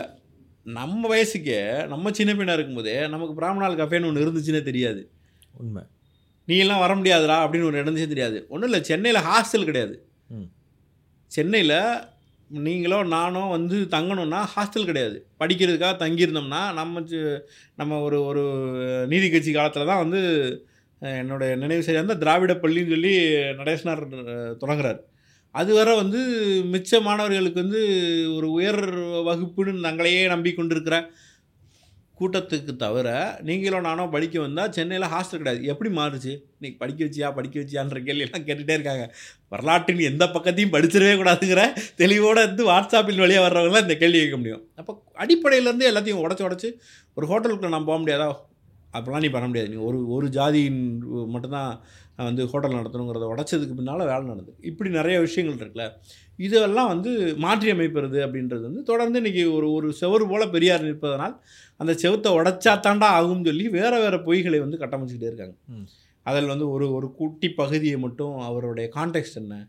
இல்லை இப்படி பேசிட்டாரு. அந்த கான்டெக்ட்டை அப்படி பேசிட்டாருன்னு சொல்லி. அதற்கு பின்னால் என்ன சம்பவம் நடந்துச்சு? அந்த சம்பவத்தில் அவருடைய பார்வை என்னவாக இருந்துச்சு? அப்படின்றதெல்லாம் விட்டுட்டு சொன்னது சொல்லாதது இது எல்லாத்தையும் சேர்த்து அந்த அந்த செவரு இன்னைக்கு வரைக்கும் உடைக்க முயற்சி பண்ணிட்டே இருக்காங்க. அவர் எப்போவோ இருந்த ஒரு வயதான ஒரு நிலையில் இறந்து போன ஒருத்தரை இன்னைக்கு வரைக்கும் அடித்து உடைக்கணும்னா இந்த ஐடியாலஜியை உடைச்சா தான் you can breach into is இங்கே இருக்கிற எல்லா சமூக நீதிக்கு எதிரான கேள்விகளையும் முன் வச்சிட்டாரு. பெண்களுக்கு எதிராக இருந்த கேள்வியும் முன் வச்சிட்டாரு. ஒன்றும் இல்லை இதே தமிழ்நாட்டில் பெண்களுக்கு ஒரு ஒன்றும் இல்லை. பார்ப்பனர்கள் சமூகத்தில் என்ன நடந்துச்சு? ஒரு பொண்ணுக்கு ஒரு வயசில் கல்யாணம் பண்ணி வச்ச அறிவு இருக்கிறவன் செய்வானா? உனக்கு அன்றைக்கி அறிவு இல்லைல்ல? இட்ஸ் நாட் அபவுட் ஒரு பர்டிகுலர் பர்சன் இல்லை. நீ ஒரு குழந்தைக்கு கல்யாணம் பண்ணிக்கிறோம் உனக்கு அறிவு இல்லை. ம். அதுக்கு நீ வந்து உன் மதத்தை வந்து நீ தூக்கி பிடிக்கிற உன்னுடைய சாஸ்திரத்தை தூக்கி பிடிக்கிறனா உனக்கு சுத்தமாக அறிவு இல்லை. நீ ஒரு முட்டாள். நீ அறிவாளி கிடையாது. அப்படி பண்ணியா இல்லையா? வரலாறு இருக்கா இல்லையா? அந்த ஒரு வயது குழந்தைக்கு புருஷன் சேர்த்துட்டு அதை விதவுன்னு சொல்லி வச்சியா இல்லையா? அது எவ்வளோ பெரிய கீழ்மையிலையும் கீழ்மை அடைஞ்சா இல்லையா? பெரியார் எடுத்து சண்டை போட்டாரா இல்லையா?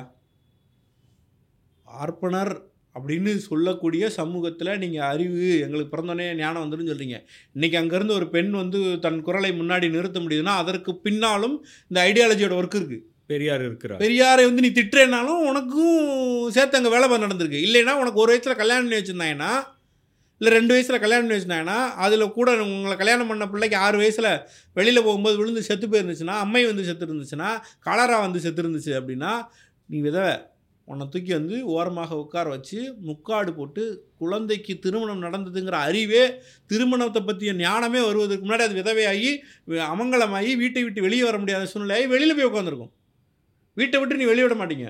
எந்த ஃபங்க்ஷன்லையும் சேர்த்துக்க மாட்டீங்க. ஒரு குழந்தைக்கு நடந்த மாபெரும் வன்முறை அல்லவா? அதை நீங்கள் செஞ்சுட்டு தானே இருந்தீங்க? அதை சொன்னால் உங்களுக்கு என்ன கோவம் வருது? அதெல்லாம் உடச்சி தானே நீ வெளியே வந்திருக்கு? உனக்கும் சேர்த்தான வேலை பார்த்துருக்கு. அப்போ இந்த ரெவல்யூஷன்லாம் வந்து நடந்திருக்கு. ஒரு வயசில் விதவைங்க ரெண்டு வயசில் விதவை மூணு வயசில் விதவை அப்படின்னு சொல்லி ஒரு டேட்டாவே போட்டிருப்பாரு. நீங்கள் வந்து பெண்ணியன் அடிமையான புக்கை எடுத்து படிச்சீங்கன்னா. அப்போ இவ்வளவு விதவைகளை உருவாக்குனீங்கன்னா அத்தனை பெண்கள் வாழ்க்கையை நீங்கள் நாசமாக்கிறீங்க இந்த இந்த மடமைகளுக்கு எதிராகலாம் இங்கே வேலை நடந்திருக்குல்ல? அப்போ அதுக்கு பிறகு நீ வந்து டைவர்ஸுக்கு கல்யாணம். இது மாதிரி டைவர்ஸ் ஆனாலும் அல்லது வந்து விதவையாக இருந்தாலும் கல்யாணம். இது மாதிரியான விஷயங்கள்லாம் நிறைய ஒர்க் பண்ணியிருக்கு. இப்படி ஏகப்பட்ட லேயரில் ஒர்க் பண்ணி வச்சிருக்கிற ஒரு விஷயத்துக்கு எதிராக இவர்கள் ஒரு கட்டமைப்பு உருவாக்கணும் அப்படின்னு நினைக்கிறாங்க. இ- இப்படி நீங்கள் ஐடியாலஜிக்கலாக நிறைய வதந்திகளை பரப்புவது அப்புறம் வந்து சிறுபான்மையினருக்கு எதிரான ஒரு வதந்தியை பரப்புவது அது மூலமாக போலரைஸ் பண்ணுவது. நீங்கள் எது உங்களை பாதுகாக்குமோ எது ஆன்டி வைரஸோ அதுதான்டா வைரஸ்ன்னு சொல்கிறது அப்போ பெரியார் தூக்கி போட்டுருவேன். அப்புறம் உன் பக்கத்தில் இருக்கிற உன் உன்னோட சேர்ந்து நிற்கிறான் எனக்கு ஒரு ஒரு பாய் ஒருத்தர் ஃப்ரெண்ட் இருப்பார் ஒரு கிறிஸ்டின் ஒருத்தர் ஃப்ரெண்ட் இருப்பார். அப்போ அவன்லாம் உனக்கு எதிரி. அப்படின்னு சொன்னால் நான் அவரோட சண்டை போட்டே இருப்பேன். இவங்கள விட்டுருவேன். இந்த வெறுப்பின் மூலமாக ஒரு போலரைஸ் பண்ணுது. ஆன்டி வைரஸையும் தூக்கி எறிஞ்சிட்டு பக்கத்தில் இருக்கிற அலேவையும் தூக்கி எறிஞ்சிட்டு நான் வந்து இவர் கூடயே சண்டை போட்டுட்டு இவரும் நானும் சண்டை போட்டுட்டு இருக்கும்போது பிறர் கு- குளிர் காய்வதற்கான ஒரு மெத்தடு தான் அது. அப்போ தினமும் வந்து வெறுப்பை வந்து கன்சியூம் பண்ணுறாங்க இதோட அடுத்த லேயராக இந்த அல்காரிதம்ஸ் வந்து இன்றைக்கி பயங்கரமாக ஹெல்ப் பண்ணுது. ஒரே ஒரு அண்ணாமலை வீடியோவோ அண்ணாமலை ஆதரவாளர் வீடியோவோ பார்த்தீங்க அப்படின்னா அவர் ஒரு வெறுப்பு பிரச்சாரத்தையும் பொய்யையும் உங்களுக்கு சொல்கிறாருன்னா இதுக்கு சப்போர்ட்டிங்கான ஒரு பத்து வீடியோ இருபது வீடியோ வேறு ஒரு வேறு ஆட்கள் அதே விஷயத்த பேசிக்கிட்டே இருப்பாங்க. அதெல்லாம் உங்களுக்கு காமிச்சிட்டே இருக்கும். இன்ஃபர்மேஷனை வந்து புஷ் பண்ணி வைக்கிறாங்க அவங்க. அவங்க ஏகப்பட்ட சேனல்ஸ் வச்சுருக்காங்க. ஏகப்பட்ட வீடியோஸை வந்து போடுறாங்க. குட்டி குட்டி இன்ஃபர்மேஷன் போடுறாங்க. ட்விட்டரில் வந்து க்ரௌடடாக இருக்காங்க. இந்த க்ரௌட் என்ன பண்ணுது அப்படின்னா உங்களுக்கு வந்து இந்த கன்சியூமர் ஒன்றும் இல்லை. ஒரு ஒரு வீட்டில் ஒரு ஒரு வயசானவங்க இருக்காங்க. அவங்களுக்கு வந்து யூ- யூடியூப் பற்றி அறிவுலாம் கிடையாது. அவங்களுக்கு எந்த வீடியோ அடுத்து வருதோ அதை தான் பார்க்க தெரியும்னு வைங்களேன். ஒன்றை டச் பண்ணிட்டாங்கன்னா திரும்ப திரும்ப திரும்ப திரும்ப காமிச்சு அவர்கள் தமிழ்நாட்டை பற்றி வேறு ஒரு பிம்பத்தை கொண்டு போய் விட்டுருவாங்க. இப்போ இந்த தமிழ்நாடு சம்மந்தமாக கூட உங்களுக்கு மற்ற மாநிலங்கள்லையும் வந்து பல்வேறு விதமான தகவல்கள் பரப்பப்படுகிறது. தமிழ்நாடு அப்படின்றது ஒரு பெரிய மோசமான மாநிலம். அங்கே வந்து மோசமான விஷயங்கள் நடக்குது அப்படின்றத தொடர்ந்து அவங்க வந்து சமூக வலைதளங்கள்லேயும் சமூக வலைதளங்கள் மூலமாகவும் பரப்பிட்டு இருக்காங்க வட இந்தியாவில் குறிப்பாக அது நடந்துகிட்ருக்கு இந்த இந்த மைக்ரண்ட் ஒர்க்கர்ஸுக்கு எதிராக இங்கே அவர்கள் கொல்லப்படுகிறார்கள் அடித்து கொண்டுட்டாங்க அப்படின்றது மெயின் ஸ்ட்ரீம் ஊடகங்களில் செய்தியாக அதை வந்து கொண்டு வராங்க. அந்த அளவுக்கு அதை கொண்டு போயிட்டாங்க அப்படின்னும்போது அதுவும் அந்த செய்தி வந்த சமயம் பார்த்தீங்கன்னா இந்தியா கூட்டணி உருவாவதற்கு முன்பு முக்கியமான தலைவர்கள்லாம் ஒரு மேடையில் வராங்கன்னும் போது அந்த விஷயத்த வந்து அவங்க கொண்டு வராங்க. இல்லை நான் வந்து ரொம்ப நாளாக பேசிகிட்டு இருக்கேன். உங்களுக்கு கூட இது சம்மந்தமாக கொடுக்கும்போது கூட அந்த கோட் பண்ணி தான் நான் சொன்னேன். என்ன பிரச்சனைனா இங்கே அப்சர்வ் பண்ணுறதுக்கு முன்னாடியே இந்த மைக்ரேன் பிரச்சனைக்கு முன்னாடியே ஒரு ஆறு மாதத்துக்கு மூ இதை விட அதிகமான பீரியட்லேருந்து நம்ம எழுதிட்டே இருக்கோம். இவன் ரொம்ப நாளாக அந்த ஏஞ்சல் வெர்சஸ் டீமான்ங்கிற ஒரு இடத்துக்கு வந்து ஒரு ப்ளே விளாண்டுட்டே இருக்கான். தமிழ்நாடு வந்து மிக மோசமான மண் இங்கே இருக்கிறதெல்லாம் வந்து ஒரு அரக்கர்கள் போலவும் அங்கே வடநாட்டில் இருப்பவர்கள் வந்தெல்லாம் வந்து ஒரு ஒரு ஒரு ஏஞ்சல் போலவும் ஒரு ஒரு சித்தரிப்பு நடந்துக்கிட்டே இருக்குது அப்படியே ராமன் வெர்சஸ் ராவணன் பிளே தான். இங்கே இருக்கிறதெல்லாம் வந்து மோசமான நிலைமை இருக்கிறது. இங்கே நாங்கள் இல்லாதனாலேயே இங்கே ஹிந்துக்களுக்கு பிரச்சனை. நாங்கள் இல்லாதனாலேயே இங்கே இராணுவத்துக்கு பிரச்சனை. நாங்கள் இல்லாதனாலேயே வந்து ஹிந்து அல்லாதவர்களுடைய ஆதிக்கம் இங்கே அதிகமாயிருச்சு. கோயில்கள்லாம் கை கைப்பற்றிட்டாங்க இதுதான் வந்து டோட்டல் ப்ளே இவங்களுடைய பேட்டர்ன் ஒன்றே ஒன்று தான் அறநிலையத்துறை மாதிரியான பிரச்சனைகள்ல இருந்து இவங்க ஏற்கனவே பண்ண விஷயங்களே தான். நான் திரும்ப சொல்கிறேன் நிறைய பேருக்கு தெரியாத விஷயம். மாரிதாஸ் என்னவெல்லாம் பேசினாரோ அதை தான் வந்து அண்ணாமலை திரும்ப பேசிகிட்டு இருக்காரு. இன்னும் புதுசாலாம் ஒன்றும் கிடையாது. அதே தான் வந்து ஒரு ஓவரால் பேட்டர்ன் அந்த ஒரு பத்து டெம்ப்ளேட்டை கரெக்டான பதிலை நீங்கள் தயார் பண்ணிட்டீங்கன்னா புதுசாக இவர்களிடம் ஒன்றும் இல்லை புதுசாக ஏதாவது எடுத்துகிட்டு வந்தாலும் பெருசாக எடுபடுறதில்ல. இந்த அறநிலையத்துறை பிரச்சனை ஏற்கனவே ஜக்கி வாசுதேவ் மூலமாக அதை கொண்டு வந்தாங்க. அது ஒன்றும் புதுசு இல்லை. அதுக்கு முன்னாடி ஒரு பீரியட்லேயும் இதை பேசிகிட்டு இருந்தாங்க.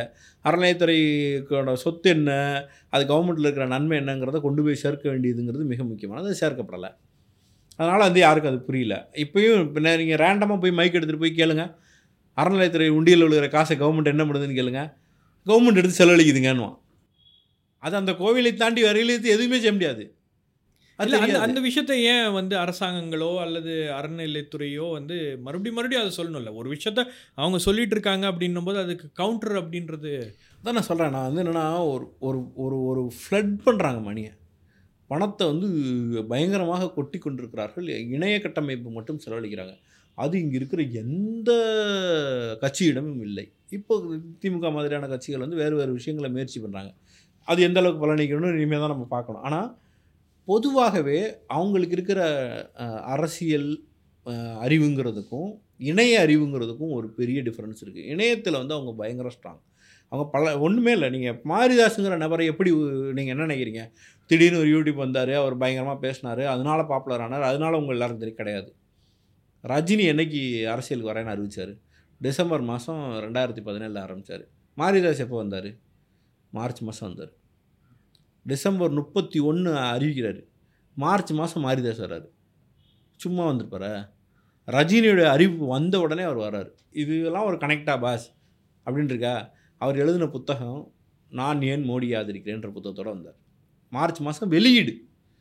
அப்போ டிசம்பர் முப்பத்தொன்று ஒரு அறிவிப்பு வந்த உடனேவே மார்ச் மாதம் அவருடைய புத்தகத்தை வெளியிட்டுறாரு யார் வெளியிட்டா? வெளியிட்டது வந்து பத்ரி சாஸ்திரியோடைய கிழக்கு பதிப்பகம் வெளியிடுது கிழக்கு பதிப்பு சாதாரண பதிப்பகமா திடீர்னு ரோட்டை போகிற ஒரு ஆள் வந்து இந்தாங்க நான் புத்தகம் கொடுக்குறேன்னா வெளியிட்டுருவாரா? அப்போ அவர் ரைட்டர் மாரிதாஸாக வெளியில் தெரிய வேண்டும் என்றால் அவர் புத்தகம் எழுதினா தான் ரைட்டர் இல்லைன்னா எக்ஸ்ஒய் யார் வெளியிடுறா? ஸோ அப்போ அப்போ ஒரு நபரை வந்து கிரியேட் பண்ணி அவரை கொண்டு போய் நீங்கள் வந்து ஒரு சமூகத்தில் கொண்டு போய் அவரை திணிக்கிறீங்க அப்படின்னும் போது அவருக்கு ஒரு ப்ரொஃபைல் ரெடி பண்ணும் ஆமாம் ரெடி பண்ணணும்ல. திடீர்னு ஒருத்தரை கூட்டு வந்து எக்ஸ்ஒய்ன்னு சொன்னீங்கன்னா அவர் பேசுவார் நல்லா பேசுவார்னா எப்படி தெரியும்? அப்போ ரைட்டர் மாதிரி இன்றைக்கி ரைட்டருக்கு மாரிதாஸாக இல்லை மாரிதாஸ் ஆன்சர்ஸ் ஆகிட்டார் அப்போ அவர் ரைட்டர் மாரிதாஸாக இருந்தார். அப்போ அவருக்கு ஒரு ஒரு ப்ரொஃபைல் உருவாக்கணும்னா புத்தகம் எழுதணும். புத்தகம் எங்கே இருந்தால் அந்த புத்தகத்தை படிச்சிருக்கீங்கன்னா ஒன்றும் கிடையாது. ஏற்கனவே நீங்கள் பல காலமாக மோ மோடியோட வாழ்த்து பா எங்கெல்லாம் படிச்சீங்களோ அதுவெல்லாம் தொகுத்த மாதிரி இருக்கும். ஒன்றும் பெரிய விஷயம்லாம் கிடையாது. அப்போ அந்த புத்தகத்தை எழுத வச்சு அதை ஒரு மெயின் ஸ்ட்ரீம் புத்தகமாக வெளியிட்டது யார்? கேடி ரா ராகவனும் சொல்லிட்டார் வெளியிட்டார் கேடி ராகவனும் கிட்டின்னு சொல்லி ஒரு ஆக்டர் இருப்பார்ல அவரெல்லாம் வந்து எழுதிட்டார். கிட்டி பற்றி சொல்லணுன்னா இங்கே அண்ணா ஹசாரே போராட்டம் நடந்துச்சு இல்லையா? அந்த அண்ணா ஹசாரே போராட்டத்தில் அவர் ஒரு முக்கியமான நபர் அதை கோஆர்டினேட் பண்ணுது. அவருக்கு ஆர்எஸ்எஸ் தொடர்பு இருக்குது அப்படின்றது அப்போ தெரியல. அவர் பாஷா பாய்க்கு எதிராக போலீஸ் கமிஷனராக வருவார் அவர் நல்லவர் அப்படின்னு அப்படின்றது தான் அவருக்கு வந்து ஆன் ஸ்க்ரீன் இருந்தது. ஒரு நல்ல ஆஃபீஸர் அவர் அப்படின்னு தான் நினச்சிட்டு இருந்தாங்க. அப்புறம் ஏதோ ஒரு படத்தில் வருவார். மின்னலை படத்தில் வருவாரோ? நிறைய படத்தில் மின்னலை படத்தில் அவர் அப்பாவை வருவாருன்னு நினைக்கிறேன். ஸோ அந்த மாதிரி இவர் ஒரு நைஸ் அங்கிள் அப்படின்னு நினச்சிட்டு இருந்தாங்க. அப்புறம் அந்த அண்ணாதாரி போராட்டத்துக்கு வந்தவங்கெல்லாம் கிட்டத்தட்ட அவங்களுக்கு வந்து கிட்டி இந்த மாதிரி ஒரு ரைட் ஐடியாலஜியில் இருக்காரு. அவருக்கு அவருடைய ஆர்எஸ்எஸ் தொடர்புகள் அப்படின்றதுலாம் தெரியாது. தெரிஞ்ச உடனே அவங்களெல்லாம் பெரிய அதிர்ச்சி. ஐயையோ! அப்படின்னு. அது சத்தம் இல்லாமல் இந்த மாதிரியான ஒரு கிரவுண்டு இருக்கு அவங்கள்ட்ட இருக்குது அப்படி ஒரு ஒர்க்கு வந்து மிச்ச ஆட்கள்கிட்ட இருக்கான்னு எனக்கு தெரியல. அதனால தான் நான் சொன்னேன். இப்போ இதோட முடியல. புத்தகம் எழுதியாச்சு. புத்தகம் எழுதுனா அதுக்கு அதுக்கு அடுத்த மாதமோ அல்லது ஒரு ஐ மீன் என்னோட நினைவு சரியாக ஏப்ரல் மாதம் யூடியூப் சேனல் ஆரம்பிச்சிடுறாரு. சரிங்களா? அதுக்கடுத்து ஒரு ஒரு மாதத்துலேயோ ரெண்டு மாதத்துலேயோ ஜூன் அல்லது ஜூலையில் வந்து ஒரு ஆர்டிக்கிள் வருது ஸ்வராஜ்யால. டிஃபெண்டிங் மோடி அண்ட் ரஜினி ஞாபகம் இருக்கு எனக்கு. One one one man army one man army who is demolishing. Politics அப்போ நான் என்ன சொல்கிறேன் நீங்கள் ஒரு ஒன் மேன் ஆர்மின்னு ஒருத்தரை சொல்கிறீங்க எப்போ? முந்தா நாள் யூடியூப் சேனல் ஆரம்பிச்சாரு. எப்படி சொல்லுவீங்க? எப்படி ஆர்டிக்கிள் எழுதுவீங்க? ஒரு பக்கத்துக்கு ஆர்டிக்கிள் ரஜினியை பாதுகாக்க வந்திருக்கிறார். ரஜினியே பாது பாதுகாக்கிறதுக்கு ஒருத்தர் வராரு அப்படின்னு சொல்லி நீங்கள் சொல்லுவீங்கன்னா ஒன் மேன் ஆர்மினா உங்களோட இன்டென்ஷன் என்ன? இதோட முடியல. அப்படியே இழுத்துட்டு போங்க. சின்ன தலைவர் சொன்னாங்களா? அவர் ட்ரெஸ்ஸை யோசிச்சு பாருங்க. ரஜினி போடுற அதே ஜிப்பாவையும் அந்த இறுக்கி போன பேண்ட்டையும் தமிழ்நாட்டில் வேற யாரும் போடுறதா கூட எனக்கு தெரியல. அப்போ முகவெட்டுல இருந்து தாடியில இருந்து அதை வந்து ஒரு சால்ட் அண்ட் பெப்பராக வச்சுக்கிறதுல இருந்து ரஜினியின் சாயலை மையப்படுத்திட்டே போனால் கடைசியில் அவர் சின்ன தலைவர்ன்ட்டாங்க. ஒரு மேலே தூக்கி சி வாரிய முகம். அப்படி வந்து ரஜினியோட யோசிச்சு பார்த்தா அப்படி தான் தெரியுது. இப்போதான் எனக்கு புரியுது. அதான் சொல்கிறேன் கூட்டம் கூட ஒண்ணு அதுல சின்ன தலைவர்னு சொல்லி பிச் பண்ணாங்களா யார் தலைவர்? ரஜினி தலைவர் இவர் சின்ன தலைவர். அரசியலுக்கு அரசு ரஜினி வந்திருந்தால் நான் அதை தான் சொன்னேன். முதல்ல சொன்னது இப்போ உங்களுக்கு புரியும். ரஜினி அரசியலுக்கு வந்திருந்தா ஒரு இளைஞரை கொண்டு வருவேன்னு சொல்லி கதை விட்டுட்டு இருந்தாரா? ரஜினி நன்கு படித்த வந்து இளைஞர். மாரிதாஸ் வந்து ஒரு பெரிய முகமா இருப்பார். ரஜினி மாரிதாஸ் சந்திச்சிருக்காங்க. போட்டோலாம் வந்திருக்கு. ஆமாமா அது இருக்கு. சரிங்களா? இந்த கதையே வேற கதையாக இருக்கும். அவருக்கான வாய்ப்பு அங்கே காணாம போச்சு. அதனால தான் ம- அண்ணாமலையை திட்டும்போது மட்டும்தான் நீங்கள் நீங்கள் மாரிதாஸ் முகத்தை பார்க்க முடியும். அண்ணாமலையை வந்து பயங்கரமாக அடிக்கிறது போது தான் வரும். ஏன்னா என் என்னோட எல்லா வாய்ப்பையும் கதை முட்டேன் மூணு வருஷமாக என்னை உருவாக்குனாங்க. அதில் வந்து மிகப்பெரிய விஷயம் என்னென்னா அவர் பயங்கரமாக மோசமாக எக்ஸ்போஸ் ஆனதும் ஒரு காரணம். இல்லைன்னா அவர் இன்னமும் கையில் எடுத்திருப்பாங்க. நியூஸ் எயிட்டின் விவகாரத்தை ஒட்டி. இதெல்லாம் ரஜினி வருகைக்கு ரொம்ப நெருக்கமாக நடந்த காலகட்டங்களில் அடுத்தடுத்த லைன் ஆஃப் ஈவெண்ட்ஸில் நியூஸ் எயிட்டின் கை வச்சது. நியூஸ் எயிட்டின் விவகாரத்தில் ஒரு பச்சை பொய்யர் என்பது நிரூபிக்கப்பட்டது. அதை கொண்டு போய் எங்கே போய் நின்றுச்சுன்னா நீங்கள் அப்போ மாரிதாஸ் எப்படி காப்பாற்றினாங்கன்றதையும் சேர்த்து பார்க்கணும். மாரிதாஸ் தன் வீடியோவில் வந்து நான் பொய் சொல்லலை நான் நல்லவன் இதுதான் ஆதாரம்னு காட்டலை. அதை அப்படியே டைவர்ட் பண்ணி கொண்டு வந்து கருப்பர் கூட பிரச்சனையை பேசி முடிச்சிருப்பாப்ல. அதுல என்ன பண்ணிட்டாருன்னா அந்த நியூஸ் எயிட்டினுடைய எடிட்டரே எனக்கு ஒரு மெயில் அனுப்பிச்சிருக்காரு அதுதான், அப்படின்னு ஒரு. மெயில் எல்லாம் போட்டு அது எக்ஸ்போஸ் fact check பண்ணி ஆனோம் போட்டோம். நீங்க ஃபேக்ட் செக் பண்ணீங்க check பண்ணி போட்டோம். ஸோ அது எக்ஸ்போஸ் ஆகும்போது தான் இவர் போய் சொல்றாரு அப்படின்னு அவர் போய். சொல்லிட்டு பெருசாக பெருசாக ஒரு நாள் ஃபுல்லாக இன்டர்நெட்டில் வந்து வெள்ள தெரிஞ்சுட்டாங்க. யாரை பார்த்தாலும் மாரிதாஸ் ஒரு பொய்யன்னு தான் எழுதிட்டு இருந்தாங்க. நீங்கள் மறுநாள் என்னன்னா அதுக்கு விளக்கம் சொன்ன வீடியோவில் தான் அவர் கருப்பர் கூட்டத்தை பின் பண்ணுறாரு. அதுக்கு பிறகு தான் கருப்பர் கூட்டத்தை வந்து அட்டாக் பண்ணி தமிழ்நாடு ஃபுல்லாக வந்து எல்லாமே நடக்குது. அப்போ they too have a plan A plan A failure ஆகி நம்ம நம்ம பொருள் டேமேஜ் ஆகுதுன்னு டக்குன்னு பிளான் பிக்கு அதை திருப்பி மொத்தமாக தமிழ்நாடே அதை பற்றி பேசுவதை போல் ஒரு விஷயத்தை வந்து பூஸ்ட் பண்ணி விட்டாங்க அதுதான் சொல்கிறேன் நீங்கள் வந்து ஈஸியாகலாம் அவங்க யாரையும் உருவாக்குறதில்ல. இப்படி எல்லா ஊர்லேயும் ஒருத்தர் இருக்கான். யூடியூபராக இருக்கிறான். இப்போ அதோட பேட்டர்னை ரிவர்ஸ் பண்ணி தான் நீ ஃபஸ்ட்டு வந்துட்டு நீ யூடியூப்பில் அவன் என்னெல்லாம் பேசினாலும் நீ பேசு பண்ணாமலேன்னு கொண்டு வந்துட்டாங்க. இவன் அதாவது இங்கே வந்து தலைவரை தலை நாங்கள் வந்து மெதுவாக பில்ட் பண்ணி தலைவராக ஒரு ப்ராடக்ட்டை உருவாக்கணும்னா அந்த ப்ராடக்ட் எங்களை கொண்டு வரக்குள்ளே நீ அடித்து கொண்டுறாங்க. நீ தலைவராகவே ஆயிட்டேன்னா இந்த பிரச்சனையே வராது. அப்படின்னு சொல்லி தான் வந்து அண்ணாமலையை வந்து டக்குன்னு இமிடியட்டாக ஒரு ஒரு பிரேக் த்ரூ கொடுத்து அவரை அப்படியே லீடராக்கி இவர் ப்ரெஸ் மீட் அட்டன் பண்ணார் இவர் ப்ரெஸ் மீட் அட்டன் பண்ண மாட்டார். இப்படிங்கிற மாதிரி பேட்டர்ன் வந்து டிஃப்ரெண்ட்டான அப்ரோச்சை பண்ணியிருக்கிறாங்க. அதுதான் நான் வந்து திரும்ப திரும்ப அதை ரிலேட் பண்ணி சொல்லிகிட்டே இருந்தேன். நீங்கள் இவ்வளோ ஒரு ஒரு கட்டமைப்போடு சிந்திக்கிறதுக்கு இன்றைக்கி வேறு ஒரு கட்சியால் முடியுமா? முடியாதோ. எப்படி ஒரு லீடரை வந்து நீங்கள் வந்து புஷ் பண்ணுறாங்கன்றதுக்கு அவங்ககிட்ட இருக்கிற அந்த war room setup ideology war room செட்டப்புக்கான ஒரு யோசனைகள் வந்து ரொம்ப முக்கியமானது. அது இப்ப சமீபத்துல பண்ணுறது வந்து ரொம்ப கஷ்டம். சமீபத்தில் நான் கூட ஒரு ஸ்டோரி இந்த கன்னியாகுமரி மாடலும் செவன் சிஸ்டர்ஸ் பிளான் சம்மந்தமாக அவங்க பண்ணியிருக்கிறத பற்றி எழுதும்போது அதில் ஒரு மீட்டிங் நடத்துகிறாங்க இந்த செங்கோல் கொண்டு போய் இன்ஸ்டால் பண்ணாங்க இல்லையா? அந்த செங்கோல் இன்ஸ்டால் பண்ணி பதினைந்து நாட்களில் விஹெச்பி திருச்சியில் ஒரு மீட்டிங் நடத்துகிறாங்க துறவியர்கள் சங்கமம் அப்படின்னு. அப்போது எல்லா மடத்தில் இருக்கக்கூடிய ஆதினங்கள் அப்புறம் மடாதிபதிகள் அதுக்கப்புறம் வந்து ஸ்பிரிச்சுவல் லீடர்ஸ் எல்லாரையும் கூப்பிட்டு உட்கார வச்சு ஒரு ரவுண்ட் டேபிள் அதில் விஹெச்பியுடைய All India joint secretary Sthanumalayan வந்து பேசுகிறாரு அவர் பேசும்போது சொல்கிறாரு நீங்கள் மடாதிபதிகள் ஆதீனங்கள்லாம் நினச்சிங்கன்னா ஒவ்வொரு மாவட்டத்துலேயும் வந்து நீங்கள் ஆயிரம் இன்ஃப்ளூயன்சர்ஸ் உங்களால் உருவாக்க முடியும். அந்த இன்ஃப்ளூயன்சர்ஸை உருவாக்குனீங்கன்னா தான் நம்ம செய்தியை வந்து மக்கள் மத்தியில் கொண்டு போய் சேர்க்க முடியும். அப்படின்ற அளவில் ஒரு அசைன்மெண்ட் ஒரு கோஆர்டினேஷன் டீமு அவங்களோட கோஆர்டினேட் பண்ணுறதுக்கு டிஸ்ட்ரிக்ட் லெவலில் வந்து கமிட்டிஸ் நிறையா இருக்குது நீங்கள் வேலை பார்த்துட்டு. ஒரு சமூக ஆர்வலாக இருக்கீங்க ஊரில் போய் மரம் நடுறீங்கன்னா உங்களை வந்து அழகாக வந்து கூப்பிட்டு தினமலரில் உங்களை பற்றி செய்திகளை வரை வைத்து அப்படியான வேலைகள்லாம் நடக்கும். அதுக்கு முன்னாடி வந்து ஒரு பெரிய பேட்டர்ன் இருக்குது அதை ஒர்க் பண்ணிகிட்டு இருக்காங்க. தே டூ ஸ்பெண்ட் அலாட் அவர்கள் என்ன நினைக்கிறார்களோ அதுதான் செய்தியாக இருக்கணுங்கிறதற்காக அவர்கள் கொடு கொடுக்குற மெனக்கெடுதல் வேறு கட்சியால் கொடுக்கவே முடியாது. திரும்ப திரும்ப நான் வந்து இதை சொல்லிக்கிட்டே இருக்கேன். அப்படின்னா வந்து நீங்கள் இன்ட்டு டென் செலவு பண்ணணும். ம். இன்ட்டு டென் வேலை செய்யணும். இன்ட்டு டென்னுக்கு குறைவாக வேலை செஞ்சால் இவங்களால வந்து அதை வந்து கிட்டக்க கூட நெருங்க முடியாதுங்கிறது தான் யதார்த்தம். இது கட்சிகள் வந்து வெறும் இது வந்து ஒரு பொலிட்டிக்கல் வாராக புரிஞ்சிக்கூடாது. இது ஒரு ஐடியாலஜிக்கல் வார் அதை தாண்டி வந்து சமூகத்துக்கு எதிராக நடக்கக்கூடிய ஒரு பெரிய மெனாஸுக்கு எதிராக நிற்க வேண்டியது இருக்குது நீங்கள் பல கட்சிகளில் போய் கேட்டிங்கன்னா ஐடிவியே கிடையாது. ஐடிவிங்கன்னா இன்டர்நெட்டில் நாலு ட்வீட் போடுறதுன்றது மாதிரி புரிஞ்சு வச்சுருக்காங்க. தலைவரை பாராட்டி. அதோட பெரிய ஒரு மோசமான. அதாவது தலை கட்சி தலைவர் கட்சி தலைவர் கிடையாது. அந்த ஐடி விங் தலைவரை பாராட்டி ட்வீட் போடுறது தான் மிக முக்கியமான பணி அதுக்கப்புறம் தான் கட்சி கொள்கைகள் எல்லாம் அரசியல் என்ன எழுதுறீங்க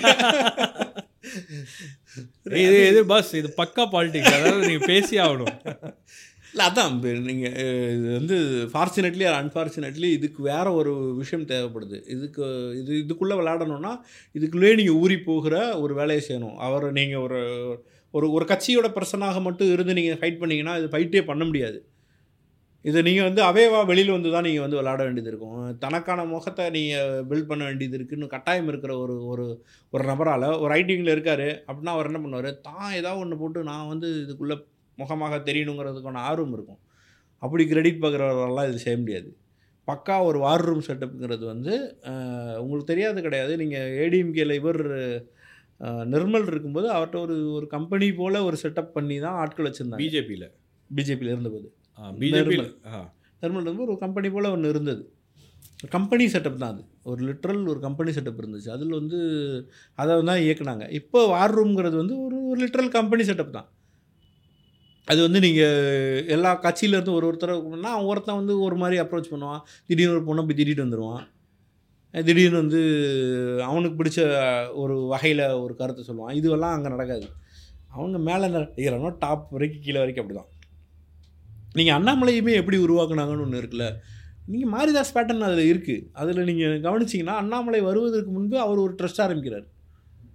அதில் ஒரு ஒரு ஒர்க் பண்ணுறாரு we the leaders name name வந்து correct ஆ- கிராமங்கள்ல எல்லாம் போய் அவர் அந்த மாதிரி ஒன்று பண்ணுறாரு அதை விட அவர் பல இடங்களில் போய் பேசியிருக்கிறார்.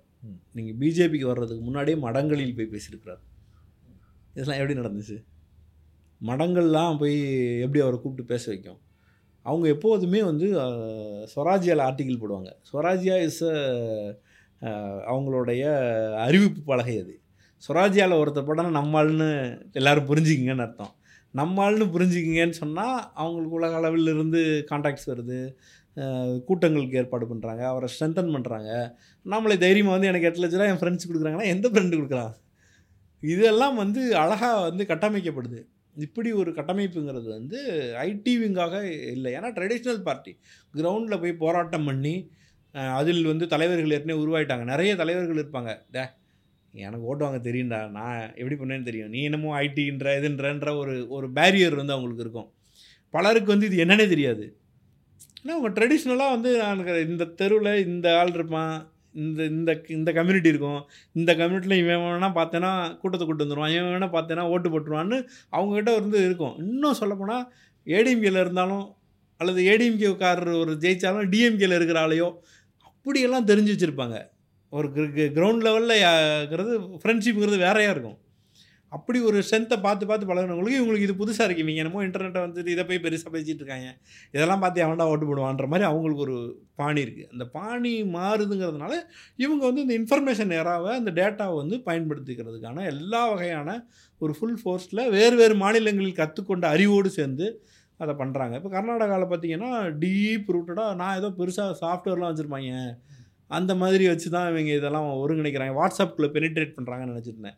ஒன்றும் கிடையாது. ட்ரெடிஷ்னலி போய் நம்பர்ஸை வாங்குறது வாட்ஸ்அப் குரூப்பை பயன்படுத்துறது. அப்படி தான் வந்து ஒரு ஒரு நாளும் வந்து முஸ்லீம்களுக்கு எதிரான கண்டென்ட்டை போட்டு புஷ் பண்ணிகிட்டே இருக்காங்க எலெக்ஷன் முன்னால் நம்ம இப்போ சமீபத்தில் வாஷிங்டன் போஸ்ட்னு நினைக்கிறேன். வாஷிங்டன் போஸ்ட் தான் வாஷிங்டன் போஸ்ட்லன்னு அதில் வந்து ஆர்டிக்கிளில் இந்த மெத்தட் தான் யூஸ் பண்ணியிருக்காங்க இப்படி ஒரு லட்சம் பேர் இதற்காக வேலை செஞ்சாங்கன்னு இருக்காங்க. அப்படி ஒரு கட்டமைப்பு வேறு எந்த கட்சியிலையும் கிடையாது. அப்படி ஒரு கட்டமைப்புங்கிறது வந்து ஒரு விகரஸாகவும் ரொம்ப பெருசாகவும் தான் இருக்கணும். அதுக்கு எவ்வளோ யோசித்தாலும் இன்ட்டு டென் யோசிக்கிற ஒரு அமைப்போட இன்ட்டு டென் செலவழிக்கணுங்கிற ஒரு அமைப்போட இருந்தால் மட்டும் தான் ஒரு கட்சியால் கட்டமைக்கப்படும். அப்படி இல்லைன்னா பண்ணவே முடியாது. ஐயன் அதே மாதிரி இந்த இந்த டிஸ்இன்ஃபர்மேஷன் கான்சென்ட்ரேட்டடாக வந்து மைனாரிட்டிஸ்க்கு எதிராக அப்புறம் வந்து ஒரு குறிப்பிட்ட அரசியல் கட்சி ஒரு குறிப்பிட்ட நபரை தாக்கி அந்த இன்ஃபர்மேஷனை அந்த க- அவங்களுடைய க்ரெடிபிலிட்டியை வந்து டேமேஜ் பண்ணுறது அவங்களுடைய கேரக்டரை அசாசினேட் பண்ணுறது இந்த மாதிரியான விஷயங்கள்லாம் வந்து சமூகத்தில் எந்த அளவுக்கு ஒரு தாக்கத்தை ஏற்படுத்தியிருக்குன்னு நினைக்கிறீங்க? நீங்கள் பேசக்கூடிய நபர்கள் அல்லது உங்கள் ஃபேமிலி உங்களுடைய க்ளோஸ் சர்க்கிள் அல்லது உங்களுடைய ஃப்ரெண்ட் சர்க்கிள் ஏதாச்சும் ஒரு மாற்றம் ஏற்பட்டிருக்கா? நிறைய. நீங்கள் வந்து ரெண்டு செக்டார்கிட்ட வந்து ஒன்று அரசியலே தெரியாத யங்ஸ்டர்ஸு இன்னொன்று வயதானவர்கள். இந்த ரெண்டு செக்டர் பயங்கரமாக பாதிக்கப்படுது. இந்த இந்த இளைஞர்கள் வந்து இதெல்லாம் தான் அதிகமாக கன்சியூம் பண்ணுறான்னா புது ஸ்லேட் மாதிரி தானே. ஒரு புதிய இடத்துல எழுதுற முறை எழுதுகிற மாதிரி அந்த அவனுக்கு ஒரு இம்பேக்ட் ஏற்படுத்திக்கிட்டே இருக்குது வயதானவர்கள் வந்து இந்த ரிட்டையர்மெண்ட்டு அந்த டைமில் இருக்கிறவங்களுக்கு வேறு எதுவும் கன்சியூம் பண்ணாமல் இதை கன்சியூம் பண்ணுறாங்க too much of information push பண்ணும்போது அவங்க இதில் ஈஸியாக ட்ராப் ஆகிறாங்க. இந்த கடவுள் அதுவெல்லாம் பேசுகிற அவங்க ஏற்கனவே சாமி கும்பிடுறதுல தான் ரிட்டைர்மெண்ட்டில் நம்ம ஊரில் ஒரு பெரிய வே ஒரு ஒரு ஒரு ஒரு வெற்றிடம் இருக்குது ரிட்டைர்மெண்ட்டுக்கு பிறகு என்ன செய்யுதுன்னே அவர்களுக்கு ஐடியாவே இருக்காது. பெரும்பகுதி கோவிலுக்கு தான் போகிறாங்க நம்ம ஊரில் ரிட்டைர்மெண்ட் ஆனால் வாழ்க்கை முடிஞ்சிருச்சு. நீ இதுக்கப்புறம் வந்து பிள்ளை வளர்க்குறதுக்கு மட்டும்தான் அப்படின்ற மாதிரி தான் நம்ம ஊரில் செட்டப் இருக்குது ஆமாம் அவங்களுக்கும் பெரிய கிரைசிஸ் வந்து நமக்கு இவ்வளோ நாள் நம்ம வீட்டில் எல்லாம் பணம் கொடுத்தோம் கேட்டான் இப்போ நம்மகிட்ட காசு இல்லை மதிக்க மாட்டான்ற ஒரு இது இருக்குது இவங்க எல்லாரும் என்ன பண்ணுறாங்கன்னா கோவில்களை தான் நோக்கி அதிகம் போகிறாங்க அப்போ அவங்கள போய் இந்த ரிலீஜியஸ் சென்டிமெண்ட்டை போய் ரொம்ப தாக்குது. வாட்ஸ்அப்பில் வந்து அதை ஈஸியாக கன்சியூம் பண்ணுறாங்க உங்களுக்கு எனக்கு வாட்ஸ்அப் குரூப் பார்க்குறதுக்கு நேரம் கிடையாது. ஆனால் அவங்க வாட்ஸ்அப் குரூப் கன்சியூம் பண்ணுறாங்க குட் மார்னிங்லேருந்து குட் நைட் வரைக்கும் அந்த வாட்ஸ்அப்புங்கிறதும் அதுதான் வென்டிலேஷனாக இருக்குது. யூடியூப்புங்கிறதும் அப்போ யூடியூப்பில் யாரை பார்க்குறாங்கன்றது அவங்களுடைய சிந்தனை பேட்டர்னை வந்து பயங்கரமாக அஃபெக்ட் பண்ணுது. அதை தான் அவங்க டார்கெட்டும் பண்ணுறாங்க பெரிய அளவில். அது எப்படி எஃபெக்ட் கொடுக்குதுங்கிறது தான் முக்கியமானது. எங்கள் வீட்டில் சில எல்லாருக்கும் தெரிஞ்ச விஷயம் என்னென்னா நான் வந்து இந்த ஒரு ஒரு பணம் வாங்கக்கூடிய ஒரு நபரே கிடையாது.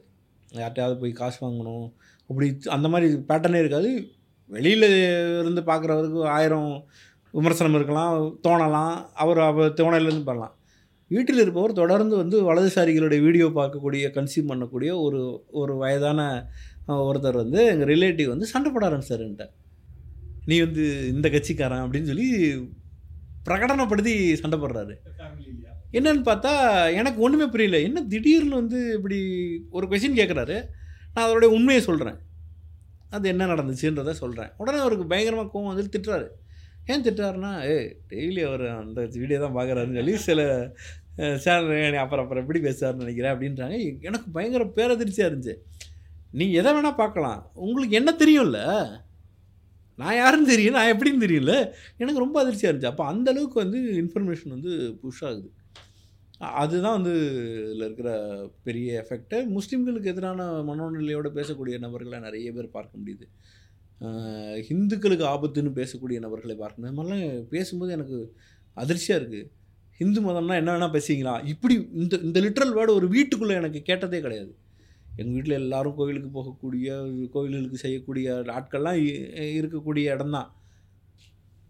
ஆனால் இதை வந்து ஒரு வீட்டுக்குள்ளே ஒருத்தர் சொல்லும்போது எனக்கு இதெல்லாம் புதுசாக இருக்குது அது பயங்கரமாக பெனிட்ரேட் ஆகுது. இந்த மிஸ்இன்ஃபர்மேஷன் டிஸ்இன்ஃபர்மேஷன் அப்படின்றது அரசாங்கங்கள் இதை எப்படி கையாளுறாங்க? இதை எப்படி அவங்க மத்தியில் எவ்வளோ எந்த அளவுக்கு ஒரு அவேர்னஸ் அப்படின்றது இருக்குது இதை ஃபைட் பண்ணணும் அப்படின்றது வந்து உலகம் முழுவதும் இருக்கக்கூடிய ஒரு பிரச்சனை. பல்வேறு அரசாங்கங்கள் பல்வேறு விஷயங்களை பண்ணுறாங்க தமிழ்நாட்டை பொறுத்த வரைக்கும் அந்த மைக்ரண்ட் கிரைசிஸுக்கு பிறகு தான் வந்து அவங்க அதை கொஞ்சம் யோசிக்கிறாங்க. இந்த அளவுக்கு இது ஒரு அரசியல் ரீதியாகவும் ஒரு தாக்கத்தை இது ஏற்படுத்தும் அப்படின்னும் போது இப்போ தான் அதை இது பண்ணுறாங்க நிறைய ஆர்டிகல்ஸும் நான் படித்தேன் இந்த மாதிரி வந்து Tamil Nadu shows the way how to fight disinformation அப்படின்லாம் பல ஆர்டிகல்ஸ் இருந்துச்சு. பட் ஒரு கேஸ் போட்டு ஒருத்தரை உள்ள தள்ளுறதுனால வந்து இந்த விஷயத்தை நீங்கள் வந்து கண்ட்ரோல் பண்ண முடியுமா? அல்லது இது ரொம்ப ஆர்கனைஸ்டாக நடக்குது அப்படின்னு நீங்கள் சொல்லும்போது இதை கையாளுவது எப்படி? இப்போ நிறைய ஊரில் வந்து ஃபேக்ஷிக் யூனிட் வந்து வேறு வேறு ஸ்டேட்டில் பண்ணுறாங்க இப்போ அது வந்து எந்தளவுக்கு பலனளிக்குது அதை அவங்க எவ்வளோ எஃபெக்டிவாக வந்து தினமும் அதை வந்து வச்சுருக்காங்கன்றது கொஷின் இருக்குது ஆனால் இதில் வேற ஒரு விஷயம் என்னென்னா யூனியன் கவர்மெண்ட் வந்து அவங்க சொல்வது தான் உண்மை அப்படின்ற மாதிரியெல்லாம் வந்து சட்ட திருத்தங்களை கொண்டு வர்ற வேலைகள் நடக்குது. அது இன்னும் அதிர்ச்சியாக இருக்குது ஃபஸ்ட் மாநில அரசு வந்து ஃபேக்ட் இப்போ ஃபே ஒரு கவர்மெண்ட் வந்து ஃபேக்ட்னு சொன்னால் அது என்னன்ற கேள்வி ஒன்று இருக்குல்ல.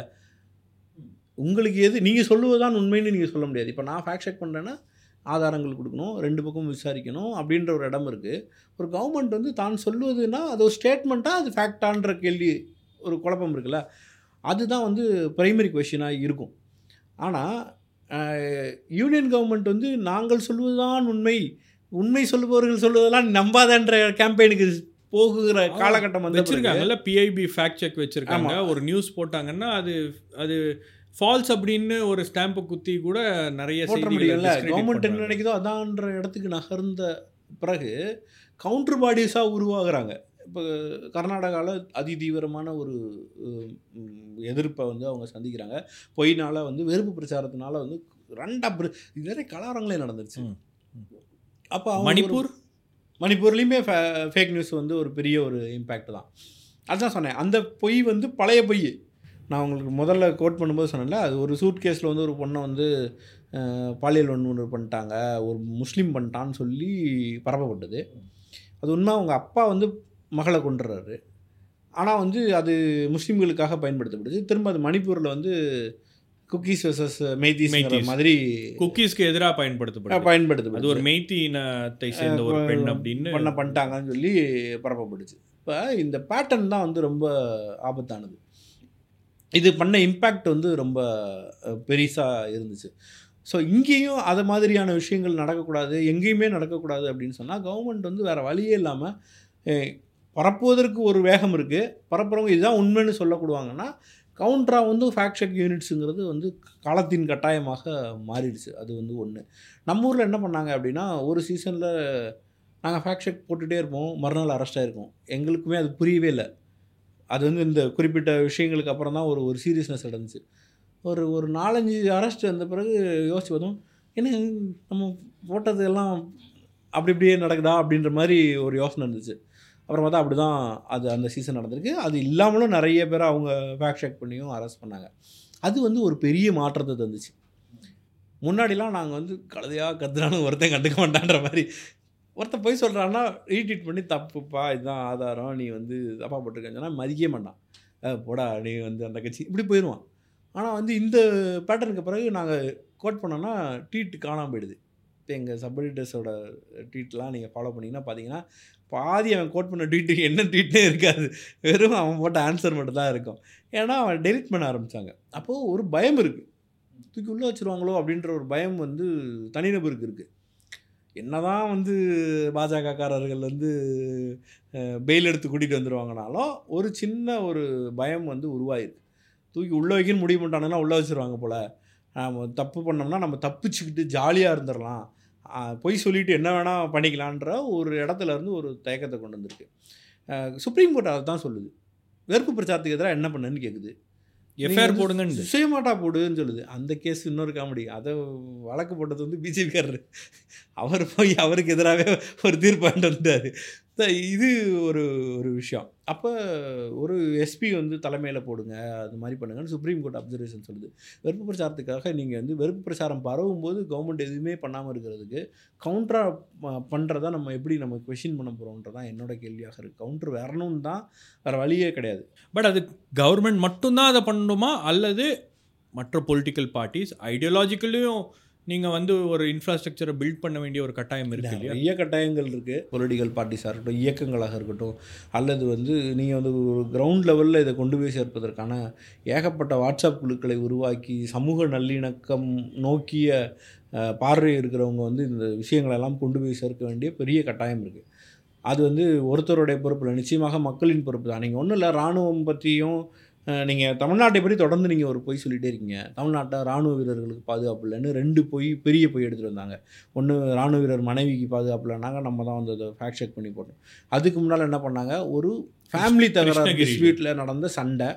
அதை வந்து குழாய்க்கு தண்ணி வச்சு சண்டை நடந்ததை இல்லை இல்லை ஒரு கட்சிக்காரர் வந்து ஒரு ராணுவ வீரரை கொண்டுட்டாருன்ற ஆங்கிள் எடுத்திருந்தாங்க.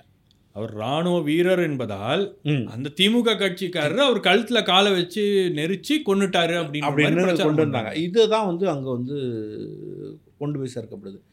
நீங்கள் யோசிச்சு பாருங்கள் தமிழ்நாட்டை பற்றி நீங்கள் தொடர்ந்து இப்படியே சொல்கிறீங்க கோயில் அடிச்சிருவாங்க.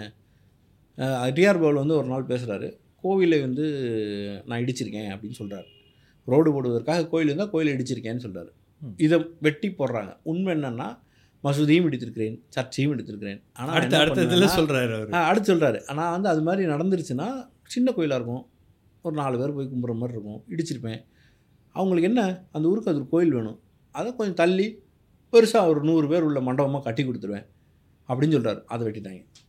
வெட்டிட்டு அது ஒரு நேஷ்னல் டிபேட்டுங்க நீங்கள் ப்ரைம் டைமில் உட்காந்து இதை பேசிட்டு இருக்காங்க. அறிவு வேணாம் ஒரு கூடுதலாக ரெண்டு நிமிஷம் பின்னாடி இருக்கிறத பார்த்தா உனக்கு ஆன்சர் தெரிய போகுது. நான் டைம்ஸ் நோவில் இருக்கும்போது ஒரு முக்கியமான எடிட்டோரியலில் இருக்கக்கூடிய ஒரு நம்பர் கூப்பிட்றாரு. ஷபீர் இந்த மாதிரி தமிழ்நாட்டில் முந்நூறு கோயில்களை இடிச்சிட்டாங்களாமே நீங்கள் அந்த செய்தியை எங்களுக்கு அனுப்பலை அப்படின்னு. ஆ பக்குன்ச்சு. என்னடா நம்ம தமிழ்நாடு கவர் பண்ணோம்? முந்நூறு முந்நூறு கோயில் இடிச்சிருந்தா நமக்கு தெரிஞ்சிருக்கும். அட்லீஸ்ட் ஒரு ஒரு கோயில் இடித்து பிரச்சனை ஆச்சுன்னா கூட தெரிஞ்சிடும். முந்நூறு கோயில் இடித்தது எப்படி நமக்கு தெரியாமல் போச்சு? என்ன சொல்கிறாரு அதுக்கப்புறம் இல்லை இல்லை அது நடந்திருக்கு. நீங்கள் பாருங்கள் அதெல்லாம் பண்ணல அப்படின்னு. அதுக்கப்புறம் என்னன்னு போய் அப்படியே கொஞ்சம் கொஞ்சமாக விசாரித்தா ஏதோ ஒரு வெப்சைட்டில் கிரியேட்லி அப்படின்னு ஏதோ ஒரு வெப்சைட்டில் இந்த செய்தியை போட்டிருக்காங்க. தமிழ்நாட்டில் முந்நூறு கோயில் புல்டோசர் வச்சு இடிச்சிட்டாங்க அப்படின்னு. அதுக்கப்புறம் அதை தான் வந்து பாஜக தலைவர்கள்லாம் அதை வந்து பதிவாக போடுறாங்க. பதிவாக போட்டோடனே போலீஸ் கேஸ் போடுறாங்க. அப்போது நான் அப்புறம் நான் சொல்கிறேன் நான் ஒரு மெயில் எழுதுகிறேன் தமிழ்நாட்டில் அந்த மாதிரி நடக்கலை. ஒரு ரெண்டு கோயில்கள் வந்து இது பண்ணியிருக்கலாம். பட் அதுவும் வந்து கோர்ட் ஆர்டர் கொடுத்துருக்கு. அதை தான் வந்து மையப்படுத்தி பண்ணுறாங்க இந்த மாதிரி முந்நூறு கோயில்கள் இடிச்சிருந்தா எனக்கு தெரியாமல் தமிழ்நாட்டில் எதுவும் நடந்திருக்காது. நான் இவ்வளோ நாள் தமிழ்நாட்டிலேருந்து ரிப்போர்ட் பண்ணுறேன் இது எங்கேருந்து வந்துச்சு செய்தின்னு ஒன்று இந்த லிங்க் எடுத்து போடுறாங்க. இப்போ அந்த அளவுக்கு தான் இருக்குது அவங்களுக்கு வந்து டெல்லியிலையோ அல்லது ஊடகங்களுக்கோ அதெல்லாம் வந்து மைண்ட் பண்ணுறது இல்லை. தெரியல. நான் நம்ம கேஎஸ் அழகிரிக்கும் இவர் மதுரை அழகிரிக்கும் வித்தியாசம் தெரியாமல் ரிப்போர்ட் பண்ணுற கதை தான் நான் பார்த்துட்ருக்கோம் இன்னொன்று நீங்கள் சொன்னோடனே இதுவும் எனக்கு நடந்தது வெப்சைட்ஸ் வச்சு நிறைய ஒரு விளையாடலாம். போலியான வெப்சைட்ஸு அது கொடுக்குற ஸ்டாட்டிஸ்டிக்ஸு ஒன்றும் இல்லை. இந்தியாவுக்கும் சீனாவுக்கும் ஏதோ பெரிய பிரச்சனை போயிட்டுருக்கு. ஏதோ ஒரு இடத்த கைப்பற்றி விட்டார்களோ அல்லது குடிசையை போட்டாங்கன்னா ஏதோ ஒன்று நடந்துட்டுருக்கு. அந்த சமயத்தில் இந்தியா வந்து சீனாவின் ஏர்ஃபோர்ஸை விட பெஸ்ட்டுன்னு சொல்லி ஒரு ரிக் ரிப்போர்ட் வந்திருக்குன்னு வந்திருக்கு. நாங்கள் உடனே எல்லாரும் அப்படியே ஒரு ஒருத்தராக போட்டுகிட்டே இருக்காங்க. இது எங்கன்னா அது பாருங்கள் தமிழ்நாட்டில் தந்தி வந்து அந்த வீடியோ போடுது. பத்து லட்சமோ என்னமோ இருபது லட்சமோ வியூஸ் போயிடுச்சு உடனே சும்மா இருப்பாங்களா? எல்லா சேனலும் தமிழ்நாட்டில் இருக்க பெரும்பான்மையான சேனல்கள் அதையே ஃபாலோ பண்ணி சீனா இந்தியா சீனாவை மிரட்டுது செதறவிடுது கதறவிடுது எல்லாம் போட்டாங்க. சன் டிவி உட்பட எல்லாம் போட்டு பிடிச்சிட்டாங்க போட்டு முடிச்சோடனே என்னடா இப்படி போயிட்டுருக்குன்னு சொல்லிட்டு நான் வந்து அதை எடுத்து ஃபேக்ட் செக் பண்ணால் சரி அப்போ அந்த வெப்சைட்டை தேடி பார்க்குறோம். அந்த வெப்சைட்டில் அபோட்டஸும் இல்லை காண்டாக்டர்ஸும் இல்லை. அபோட்டஸ் வேணும் காண்டாக்டர்ஸ் வேணும் ரெண்டும் இல்லை. சரி இது எப்படா பண்ணுறீங்கன்னா அவனே போட்டிருக்கான். இன்டர்நெட்டில் இருக்கிற தகவல்களை எல்லாம் வச்சு நாங்கள் இதை அரைவ் பண்ணிடுறோம். இந்த இண்டெக்ஸ்ன்னு போட்டிருக்கான். இப்போ யாருன்னு தெரியாத அவரை தொடர்பு கொள்ளவே முடியாத ஒரு வெப்சைட்டை மையமாக வச்சு இங்கே வந்து ஒரு கதை வந்து கட்டவிழ்க்கப்படுது. நார்த்தில் போடுறோம் போடுறாங்க. இதோட குடும்பம் தெரியுமா? ஒரு ஏர் மார்ஷல்கிட்ட போய் அதை பேட்டியாக கேட்குறாங்க. அவரு அவர் ரொம்ப நியாயமானவர். அவர் அடுத்து பதில் சொல்கிறாரு எங்களுக்குமே இது கொஞ்சம் ஆச்சரியமாக தான் இருந்துச்சு.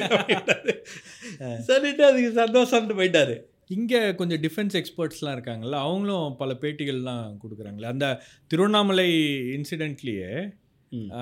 ஒரு ஃபார்மர் டிஃபென்ஸ் பர்சன் தானே. அதை வந்து முதல்ல ஆமா, ஆமா. செய்தியா அதெல்லாம் பதிவு. போடுறாரு. அதுதான் இவங்க வந்து எதையுமே மெயின் ஸ்ட்ரீம் கொண்டு வந்துடுறாங்க அது வந்து ரொம்ப முக்கியமான ஒரு இடம் அந்த மாதிரியான ஒரு கட்டமைப்பு இல்லை எல்லா கேஸ்ட்லேயும் ஆள் வச்சிருக்கிறது அவர்களை வந்து பயன்படுத்துவது. இந்த மாதிரி இராணுவ முன்னாள் இராணுவம் அப்போலாம் பிரிவெல்லாம் நீங்கள் கேள்விப்பட்டிருக்க மாட்டீங்க. வேறு கட்சியில் ஏதாவது கேள்விப்பட்டிருக்கீங்களா? நீங்கள் வந்து அவர் சொல்றாரு அவரு குண்டு வச்சிருவோம் நாங்க. குண்டு வைக்க கூட தயங்க மாட்டோம் தயக்க மாட்டோன்ற இது எல்லாம் வந்து ஒரு ஃபேக் நியூஸ் வச்சே மையப்படுத்தி பெரிய பிரச்சனையாக ஆக்குது. அதை வந்து நார்த்தில் பயன்படுது. இங்கே இருக்கிறவங்களுக்கு தெரியும். பட் இதையும் நம்பக்கூடிய ஆட்கள் கொஞ்சம் கொஞ்சமாக கல்டிவேட் ஆகிட்டே இருப்பாங்க. அதுதான் வந்து டேஞ்சர் ஸோ இது வந்து ஒரு கட்சிக்கு எதிரான பிரச்சனை. நான் ரொம்ப நாளமாக சொல்கிறேன் அது எந்த அளவுக்கு ரிலேட் பண்ணிக்கிறாங்க அதில் இவங்கெல்லாம் என்ன புரிஞ்சுக்கிறாங்கன்னா பிஜேபி பேசுது. அப்போ எதுக்கு திமுகவுக்கு பிரச்சனை அப்படின்னு நினைக்கிறாங்க. கிடையவே கிடையாது. இது சமூக பிரச்சனையாக இருக்குது அதுதான் வந்து புரிஞ்சுக்கணும். இப்ப திமுக வந்து நம்ம நீங்கள் இப்போ வெளியில் யாரோ வந்து இன்னும் கொஞ்சம் செயல்படுங்க ஐடி சரியில்லைன்னா சொல்கிறீங்கன்னா நம்ம திமுக ஜெயிக்கணுங்கிறக்கா சொல்கிறீங்களா சமூகத்தின் இந்த சண்டையை வந்து சமன்படுத்துவதற்கான நிலைமை இல்லைன்னா சமூகம் வந்து இன்னும் பெரிய பிரச்சனைக்குள்ளே போகும். ஒரு சின்ன விஷயத்தை வச்சு கலவரத்தை உருவாக்கக்கூடிய சூழ்நிலையாக அந்த டிப்பிங் பாயிண்ட்டை நம்ம டச் பண்ணி டச் பண்ணி வந்திருக்கோம். கர்நாடகாவில் அது நடந்திருக்கு. அது அது ப்ரோக் அவுட் ஆயிருக்கு. கள்ளக்குறிச்சியும் அதே தானே ஆ அந்த அது அதெல்லாம் வந்து அந்த அந்த பொய்யோடைய தொடர்ச்சி அதை வந்து ஆரம்பத்திலேயே ஃபஸ்ட்டே பண்ணியிருக்கணும் கையில் வந்து அந்த ரேகை வந்திருக்குன்னு சொல்லும் போதே ப்ராப்பர் இன்ஃபர்மேஷன் சரியான இன்ஃபர்மேஷனை சரியான நேரத்தில் கொடுக்கறதுங்கிறது மிக முக்கியமானது. அதில் இருக்கிற டிலே சோஷியல் மீடியா வந்து ரொம்ப அண்டர் எஸ்டிமேட் பண்ணுறது இதெல்லாம் ஒரு பிரச்சனையா அப்படின்னு பார்க்குறது வந்து ரொம்ப ஆபத்தானது. கவுண்டர் வந்து நீங்கள் வேறு லெவலில் பண்ண வேண்டியது இருக்குது திரும்ப சொல்லணும் அப்படின்னா எல்லாத்துலேயும் வந்து பத்து மடங்கு அதீத வேலையை சமூகத்துக்கு பண்ணிக்கிட்டே இருக்க வேண்டியது இருக்குது அப்படி இல்லைன்னா ரொம்ப கஷ்டம்.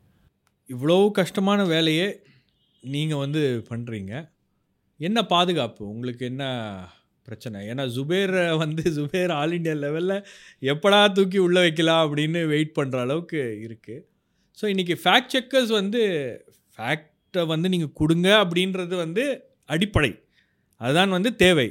ஆனால் அதை கொடுக்கக்கூடிய ஃபேக்ட் செக்கர்ஸுக்கு ஒரு அச்சுறுத்தல் அப்படின்றது அந்த மாதிரி ஒரு சூழல் அப்படின்றது உருவாகி இருக்கு அப்படின்னும் போது யார் வருவா இதை பண்ணுறதுக்கு அது எனக்கும் தெரில நாங்கள் வந்ததுக்கு பிறகு எப்பயுமே ஒரு ஒரு மீடியம் வருது அப்படின்னா அதை போலவே ஒரு பத்து பேர் வருவாங்கல்ல. இது வரைக்கும் இந்த இடத்துல யாருமே வரல. அது. எனக்கே வந்து ரொம்ப ஆச்சரியமாக இருக்குது என்னன்னா ஒரு காரணம் நான் என்ன அளவில் சொன்னேன்னா ஈஸி கிடையாது. டக்குன்னு நீங்கள் இப்படி வாங்கி அப்படி இன்ஃபர்மேஷன் போட முடியாது. பொறுமை வேணும். சம்பாத்தியமும் நிறையா இருக்காது. பெரிய ரீச் கிடையாது. எனக்கு இம்பேக்ட் இருக்கான்னு கேட்டால் YouTurn is impactful medium but பணம் சம்பாதிக்கிற மீடியமானா கிடையாது. பணம் கொடுக்குறாங்களா? அதை ஸ்பான்சர்ஸ் கேட்டால் விளம்பரம் கொடுக்குறாங்களா? ஐயோ இது எதுக்குப்பா? ஆதன். உங்கள் பேர் ஆதனா? விளம்பரம். ஓகே அது அது ஒரு கைண்ட் ஆஃப் கிரிட்டிசிசம் பட் நம்ம வந்து ட்ரஸ்ட்டு நம்ம விளம்பரமும் கேட்குறது கிடையாது. Uh, ரொம்ப தெளிவாக நான் நிறைய விளம்பரங்களை தவிர்த்துருக்கேன். ரம்மி விளம்பரம் தவிர்த்துருக்கேன். அதுபோல் இருக்கிற பொலிட்டிக்கல் பார்ட்டிஸ்லேருந்து வந்தால் கூட கவர்மெண்ட்லேருந்து வந்திருந்தாலும் கூட நான் வாங்கியிருக்க மாட்டேன். Uh, அது அதான் உண்மை. Uh, ஒன்று ரெண்டு முறை என்கிட்ட பேசும் சிலர் பேசியிருக்கிறாங்க. நான் அப்பவும் அதை சொல்லியிருக்கிறேன். இல்லைங்க நாங்கள் அதெல்லாம் வாங்குறது இல்லைன்ட்டு என்னால் முடிஞ்ச வரை இந்த நிமிஷம் வரை எந்த சோர்ஸில் இருந்தும் பணமாகவோ பொருளாகவோ இதுக்குள்ளே யூட்டனுக்குள்ளே வந்து வந்தது கிடையாது. நம்ம இன்டர்நேஷ்னல் சாரி இன்டர்நேஷ்னல் மீடியமுக்குள்ளே இருக்கக்கூடிய வேலைகள் செஞ்சுருக்கோம். அந்த ஐஎஃப்சிஎன் வாங்குறது இது மாதிரியான விஷயங்கள் செஞ்சுருக்கோம். அதன் மூலமாக கூகுள் ஒரு ஃபண்டு கொடுத்தாங்க. அந்த கோவிடை ஒட்டி ஒரு ஃபண்டு கொடுத்தாங்க. அதுக்கு பிறகு ஐபிஎஸ்எம்எஃப்னு சொல்லி ஒரு அமைப்பு இருக்கிறது. நியூஸ் மினிட்டும் ஸ்பிரிட்டட் மீடியா எல்லாருமே பெரிய பெரிய மீடியாக்களாக சுதந்திர ஊடகங்களாக இருக்கிறவர்கள் எல்லாம் ஒரு முறை வாங்கியிருப்பாங்க. அதாவது வந்து அந்த ஃபண்டை வந்து இண்டிபெண்ட் மீடியாவை வலுப்படுத்துவதற்காக இருக்கிற அமைப்பின் மூலமாக லீகல் சோர்ஸில் வர்ற பணம். அதுதான் வந்து நம்ம நம்ம அவங்களா பார்த்து நல்லா ஒர்க் பண்ணுறோன்ற அடிப்படையில் இது பண்ணியிருக்காங்க. அதை தவிர நம்ம எதுவும் பண்ணல. என்ன பாதுகாப்புன்னு கேட்டிங்கன்னா எனக்கு தெரில. நான் விளையாட்டுத்தனமாக ஆரம்பித்தேன் முதல்ல அறிவு இருந்துச்சுன்னா ஆரம்பிச்சிருக்காம கூட வந்திருப்பணும்னு தெரில. விளையாட்டுத்தனமாக போக போக தான் இதில் இருக்கிற ஆபத்து இதோடைய ஆழம் இதில் இவ்வளோ பிரச்சனை இருக்குங்கிறதெல்லாம் புரிஞ்சுது. பெருசாக ஒன்றும் பயம் இல்லை. நம்மகிட்ட நிறைய காசு இல்லை. இன்கம் டேக்ஸு இடியோ வந்தாலும் அங்கே ஒன்றும் இருக்காது. அதுங்கிறது ஒரு ஒரு பாதுகாப்பு. இன்னொரு பக்கம் வந்து மிரட்டல்கள்னு பார்த்தீங்கன்னா அந்த நியூஸ் எயிட்டின் பிரச்சனையோடு தான் வந்து மிரட்டல்லாம் அந்த வீடெல்லாம் வச்சாட்டாங்க அதெல்லாம் வந்து அந்த சமயத்தில் தான் இருந்துச்சு. ஏதோ ஒரு தைரியம். அந்த தைரியம் வந்து எனக்கு எப்பயுமே அந்த உயிர் பயங்கள்லாம் ஒன்றும் பெருசாக இல்லை. இருக்கிற வரைக்கும் இருப்போம். இன்றைக்கி இருக்கிறோம்னா இன்றைக்கி வரைக்கும் சந்தோஷமாக இருந்துட வேண்டியதுதான். நாளையை பற்றி என்ன ஆகுமோன்ற பெரிய பயம்லாம் கிடையாது. தமிழ்நாட்டை ஏடிஎம்கே பீரியட் இருக்கும்போது ரொம்ப ஒரு மாதிரி அச்சம் கொஞ்சம் அதிகமாக இருந்தது. குறைஞ்சபட்சம் இங்கே வச்சு அரெஸ்ட் பண்ண மாட்டாங்க. போனாலும் பீகார் ஈகார் தான் போனோம் அதுக்கு குறைவான இடத்துக்கு போக மாட்டோன்ற ஒரு தைரியம் தான். அதுவும் இல்லாமல் என்னை தாண்டி ரொம்ப விகரசாக வேலை செய்கிறவர்கள்லாம் அதிகரிச்சிட்டாங்க. நிறைய பேர் வந்து நம்மளோட ஜாஸ்தியாக ஒர்க் பண்ணுறாங்க அது இந்த ஏரியா வந்து அவங்களுடைய முக்கியமான மாறணும். நர்ருங்கிறது தான். இன்னும் நிறையா ஃபேக்ட் செக்கர்ஸ் கூட இங்கே தேவையான்னு கேட்டால் என்ன கேட்டால் தேவை தான் மெயின் ஸ்ட்ரீம் ஊடகங்கள் அங்கங்கே கொஞ்சம் முயற்சி பண்ணுறாங்க இந்த புதிய தலைமுறைலாம் லைட்டாக கொஞ்சம் முயற்சி பண்ணுறாங்க ஆனால் அந்த இடம் வந்து ரொம்ப பெரிய பிரச்சனையாக இருக்கும். அதை வந்து டச் பண்ணுவாங்களான்னா யோசனை தான். ஸோ டுவெண்ட்டி டுவெண்ட்டி ஃபோரை நோக்கி போகும்போது இன்னும் இந்த விஷயங்கள்லாம் இன்னும். விகரஸாக தான் இருக்கும். எனக்கு என்னென்னா கட்சி ஜெயிக்கிறது தோக்குறது அதை தாண்டி வந்து சமூகத்தில் இரண்டாக மூன்றாக பிளவுபடுத்துவது அதன் மூலமாக ஒருத்தரை ஒதுக்குறது அதன் மூலமாக அவர்களுக்கு ஏற்படுற பாதிப்பு அதுதான் பெரிய பிரச்சனையாக தெரியுது. பெரிய கலவரங்கள் மாதிரியான சூழல் வந்துடக்கூடாது. நீங்கள் ஒருத்தர் அடிச்சுட்டே இருக்கீங்க. தினமும் நான் வந்து சபீரை அடிப்பேன். சபீர் திரும்ப ஒரு நாள் வந்து ஏதாவது கட்டையை வச்சு என் மண்டையை உடச்சிட்டாருன்னு வைங்களேன். உலகம் வந்து நான் தினம் சபீரை நோண்டேன்றதை மறந்துடும் சபீர் டெய்லி நான் டார்ச்சர் பண்ணிட்டு இருந்தேன்னு மறந்துடும் சபீர் வந்து கட்டை எடுத்து அடிச்சிட்டாரு. அப்படின்றது மட்டும்தான் உலகத்தோட ஒரே ஃபோக்கஸாக இருக்கும். என்னதான் இருந்தாலும் சபீர் அடிச்சிடலாமா? அப்படின்னு இருக்கும். இதை தான் இவங்க புஷ் பண்ணிகிட்டே இருக்காங்க. சபீர் கையில் ஒரு ஆயுதத்தை கொடுத்து சபீர் தாக்க வேண்டும் என்பதை எதிர்ப்பு நோக்கி காத்து கொண்டிருக்கிறார்கள். இது வந்து எப்படி சரியாக இருக்கும்? இது இதை நோக்கி தள்ளுகிற இடம் வந்து எவ்வளோ நியாயமானது? இதை கடைசி மனுஷன் வரைக்கும் தமிழ்நாட்டில் எப்படி கொண்டு போய் சேர்க்கறது? இதெல்லாம் எனக்கு தெரியாத கேள்வியாக இருக்குது ரொம்ப நன்றி அயன். பார்ப்போம் இந்த கேள்விகளுக்கெல்லாம் பதில் தேடுவோம். நம்மளுடைய பணி செய்தியாளர்களா? மக்கள்கிட்ட அந்த தகவலை கொண்டு போய் உண்மையான தகவலை கொண்டு போய் சேர்ப்பது தான் அதை தொடர்ந்து செய்வோம். எங்களோடு இணைந்து கொண்டு இந்த கருத்துக்கள் எல்லாம் பகிர்ந்து கொண்டமைக்காக இதற்கு பின்னாடி இருக்கக்கூடிய அரசியலை வந்து புரிய வச்சதுக்காக ரொம்ப நன்றி. ரொம்ப நன்றி.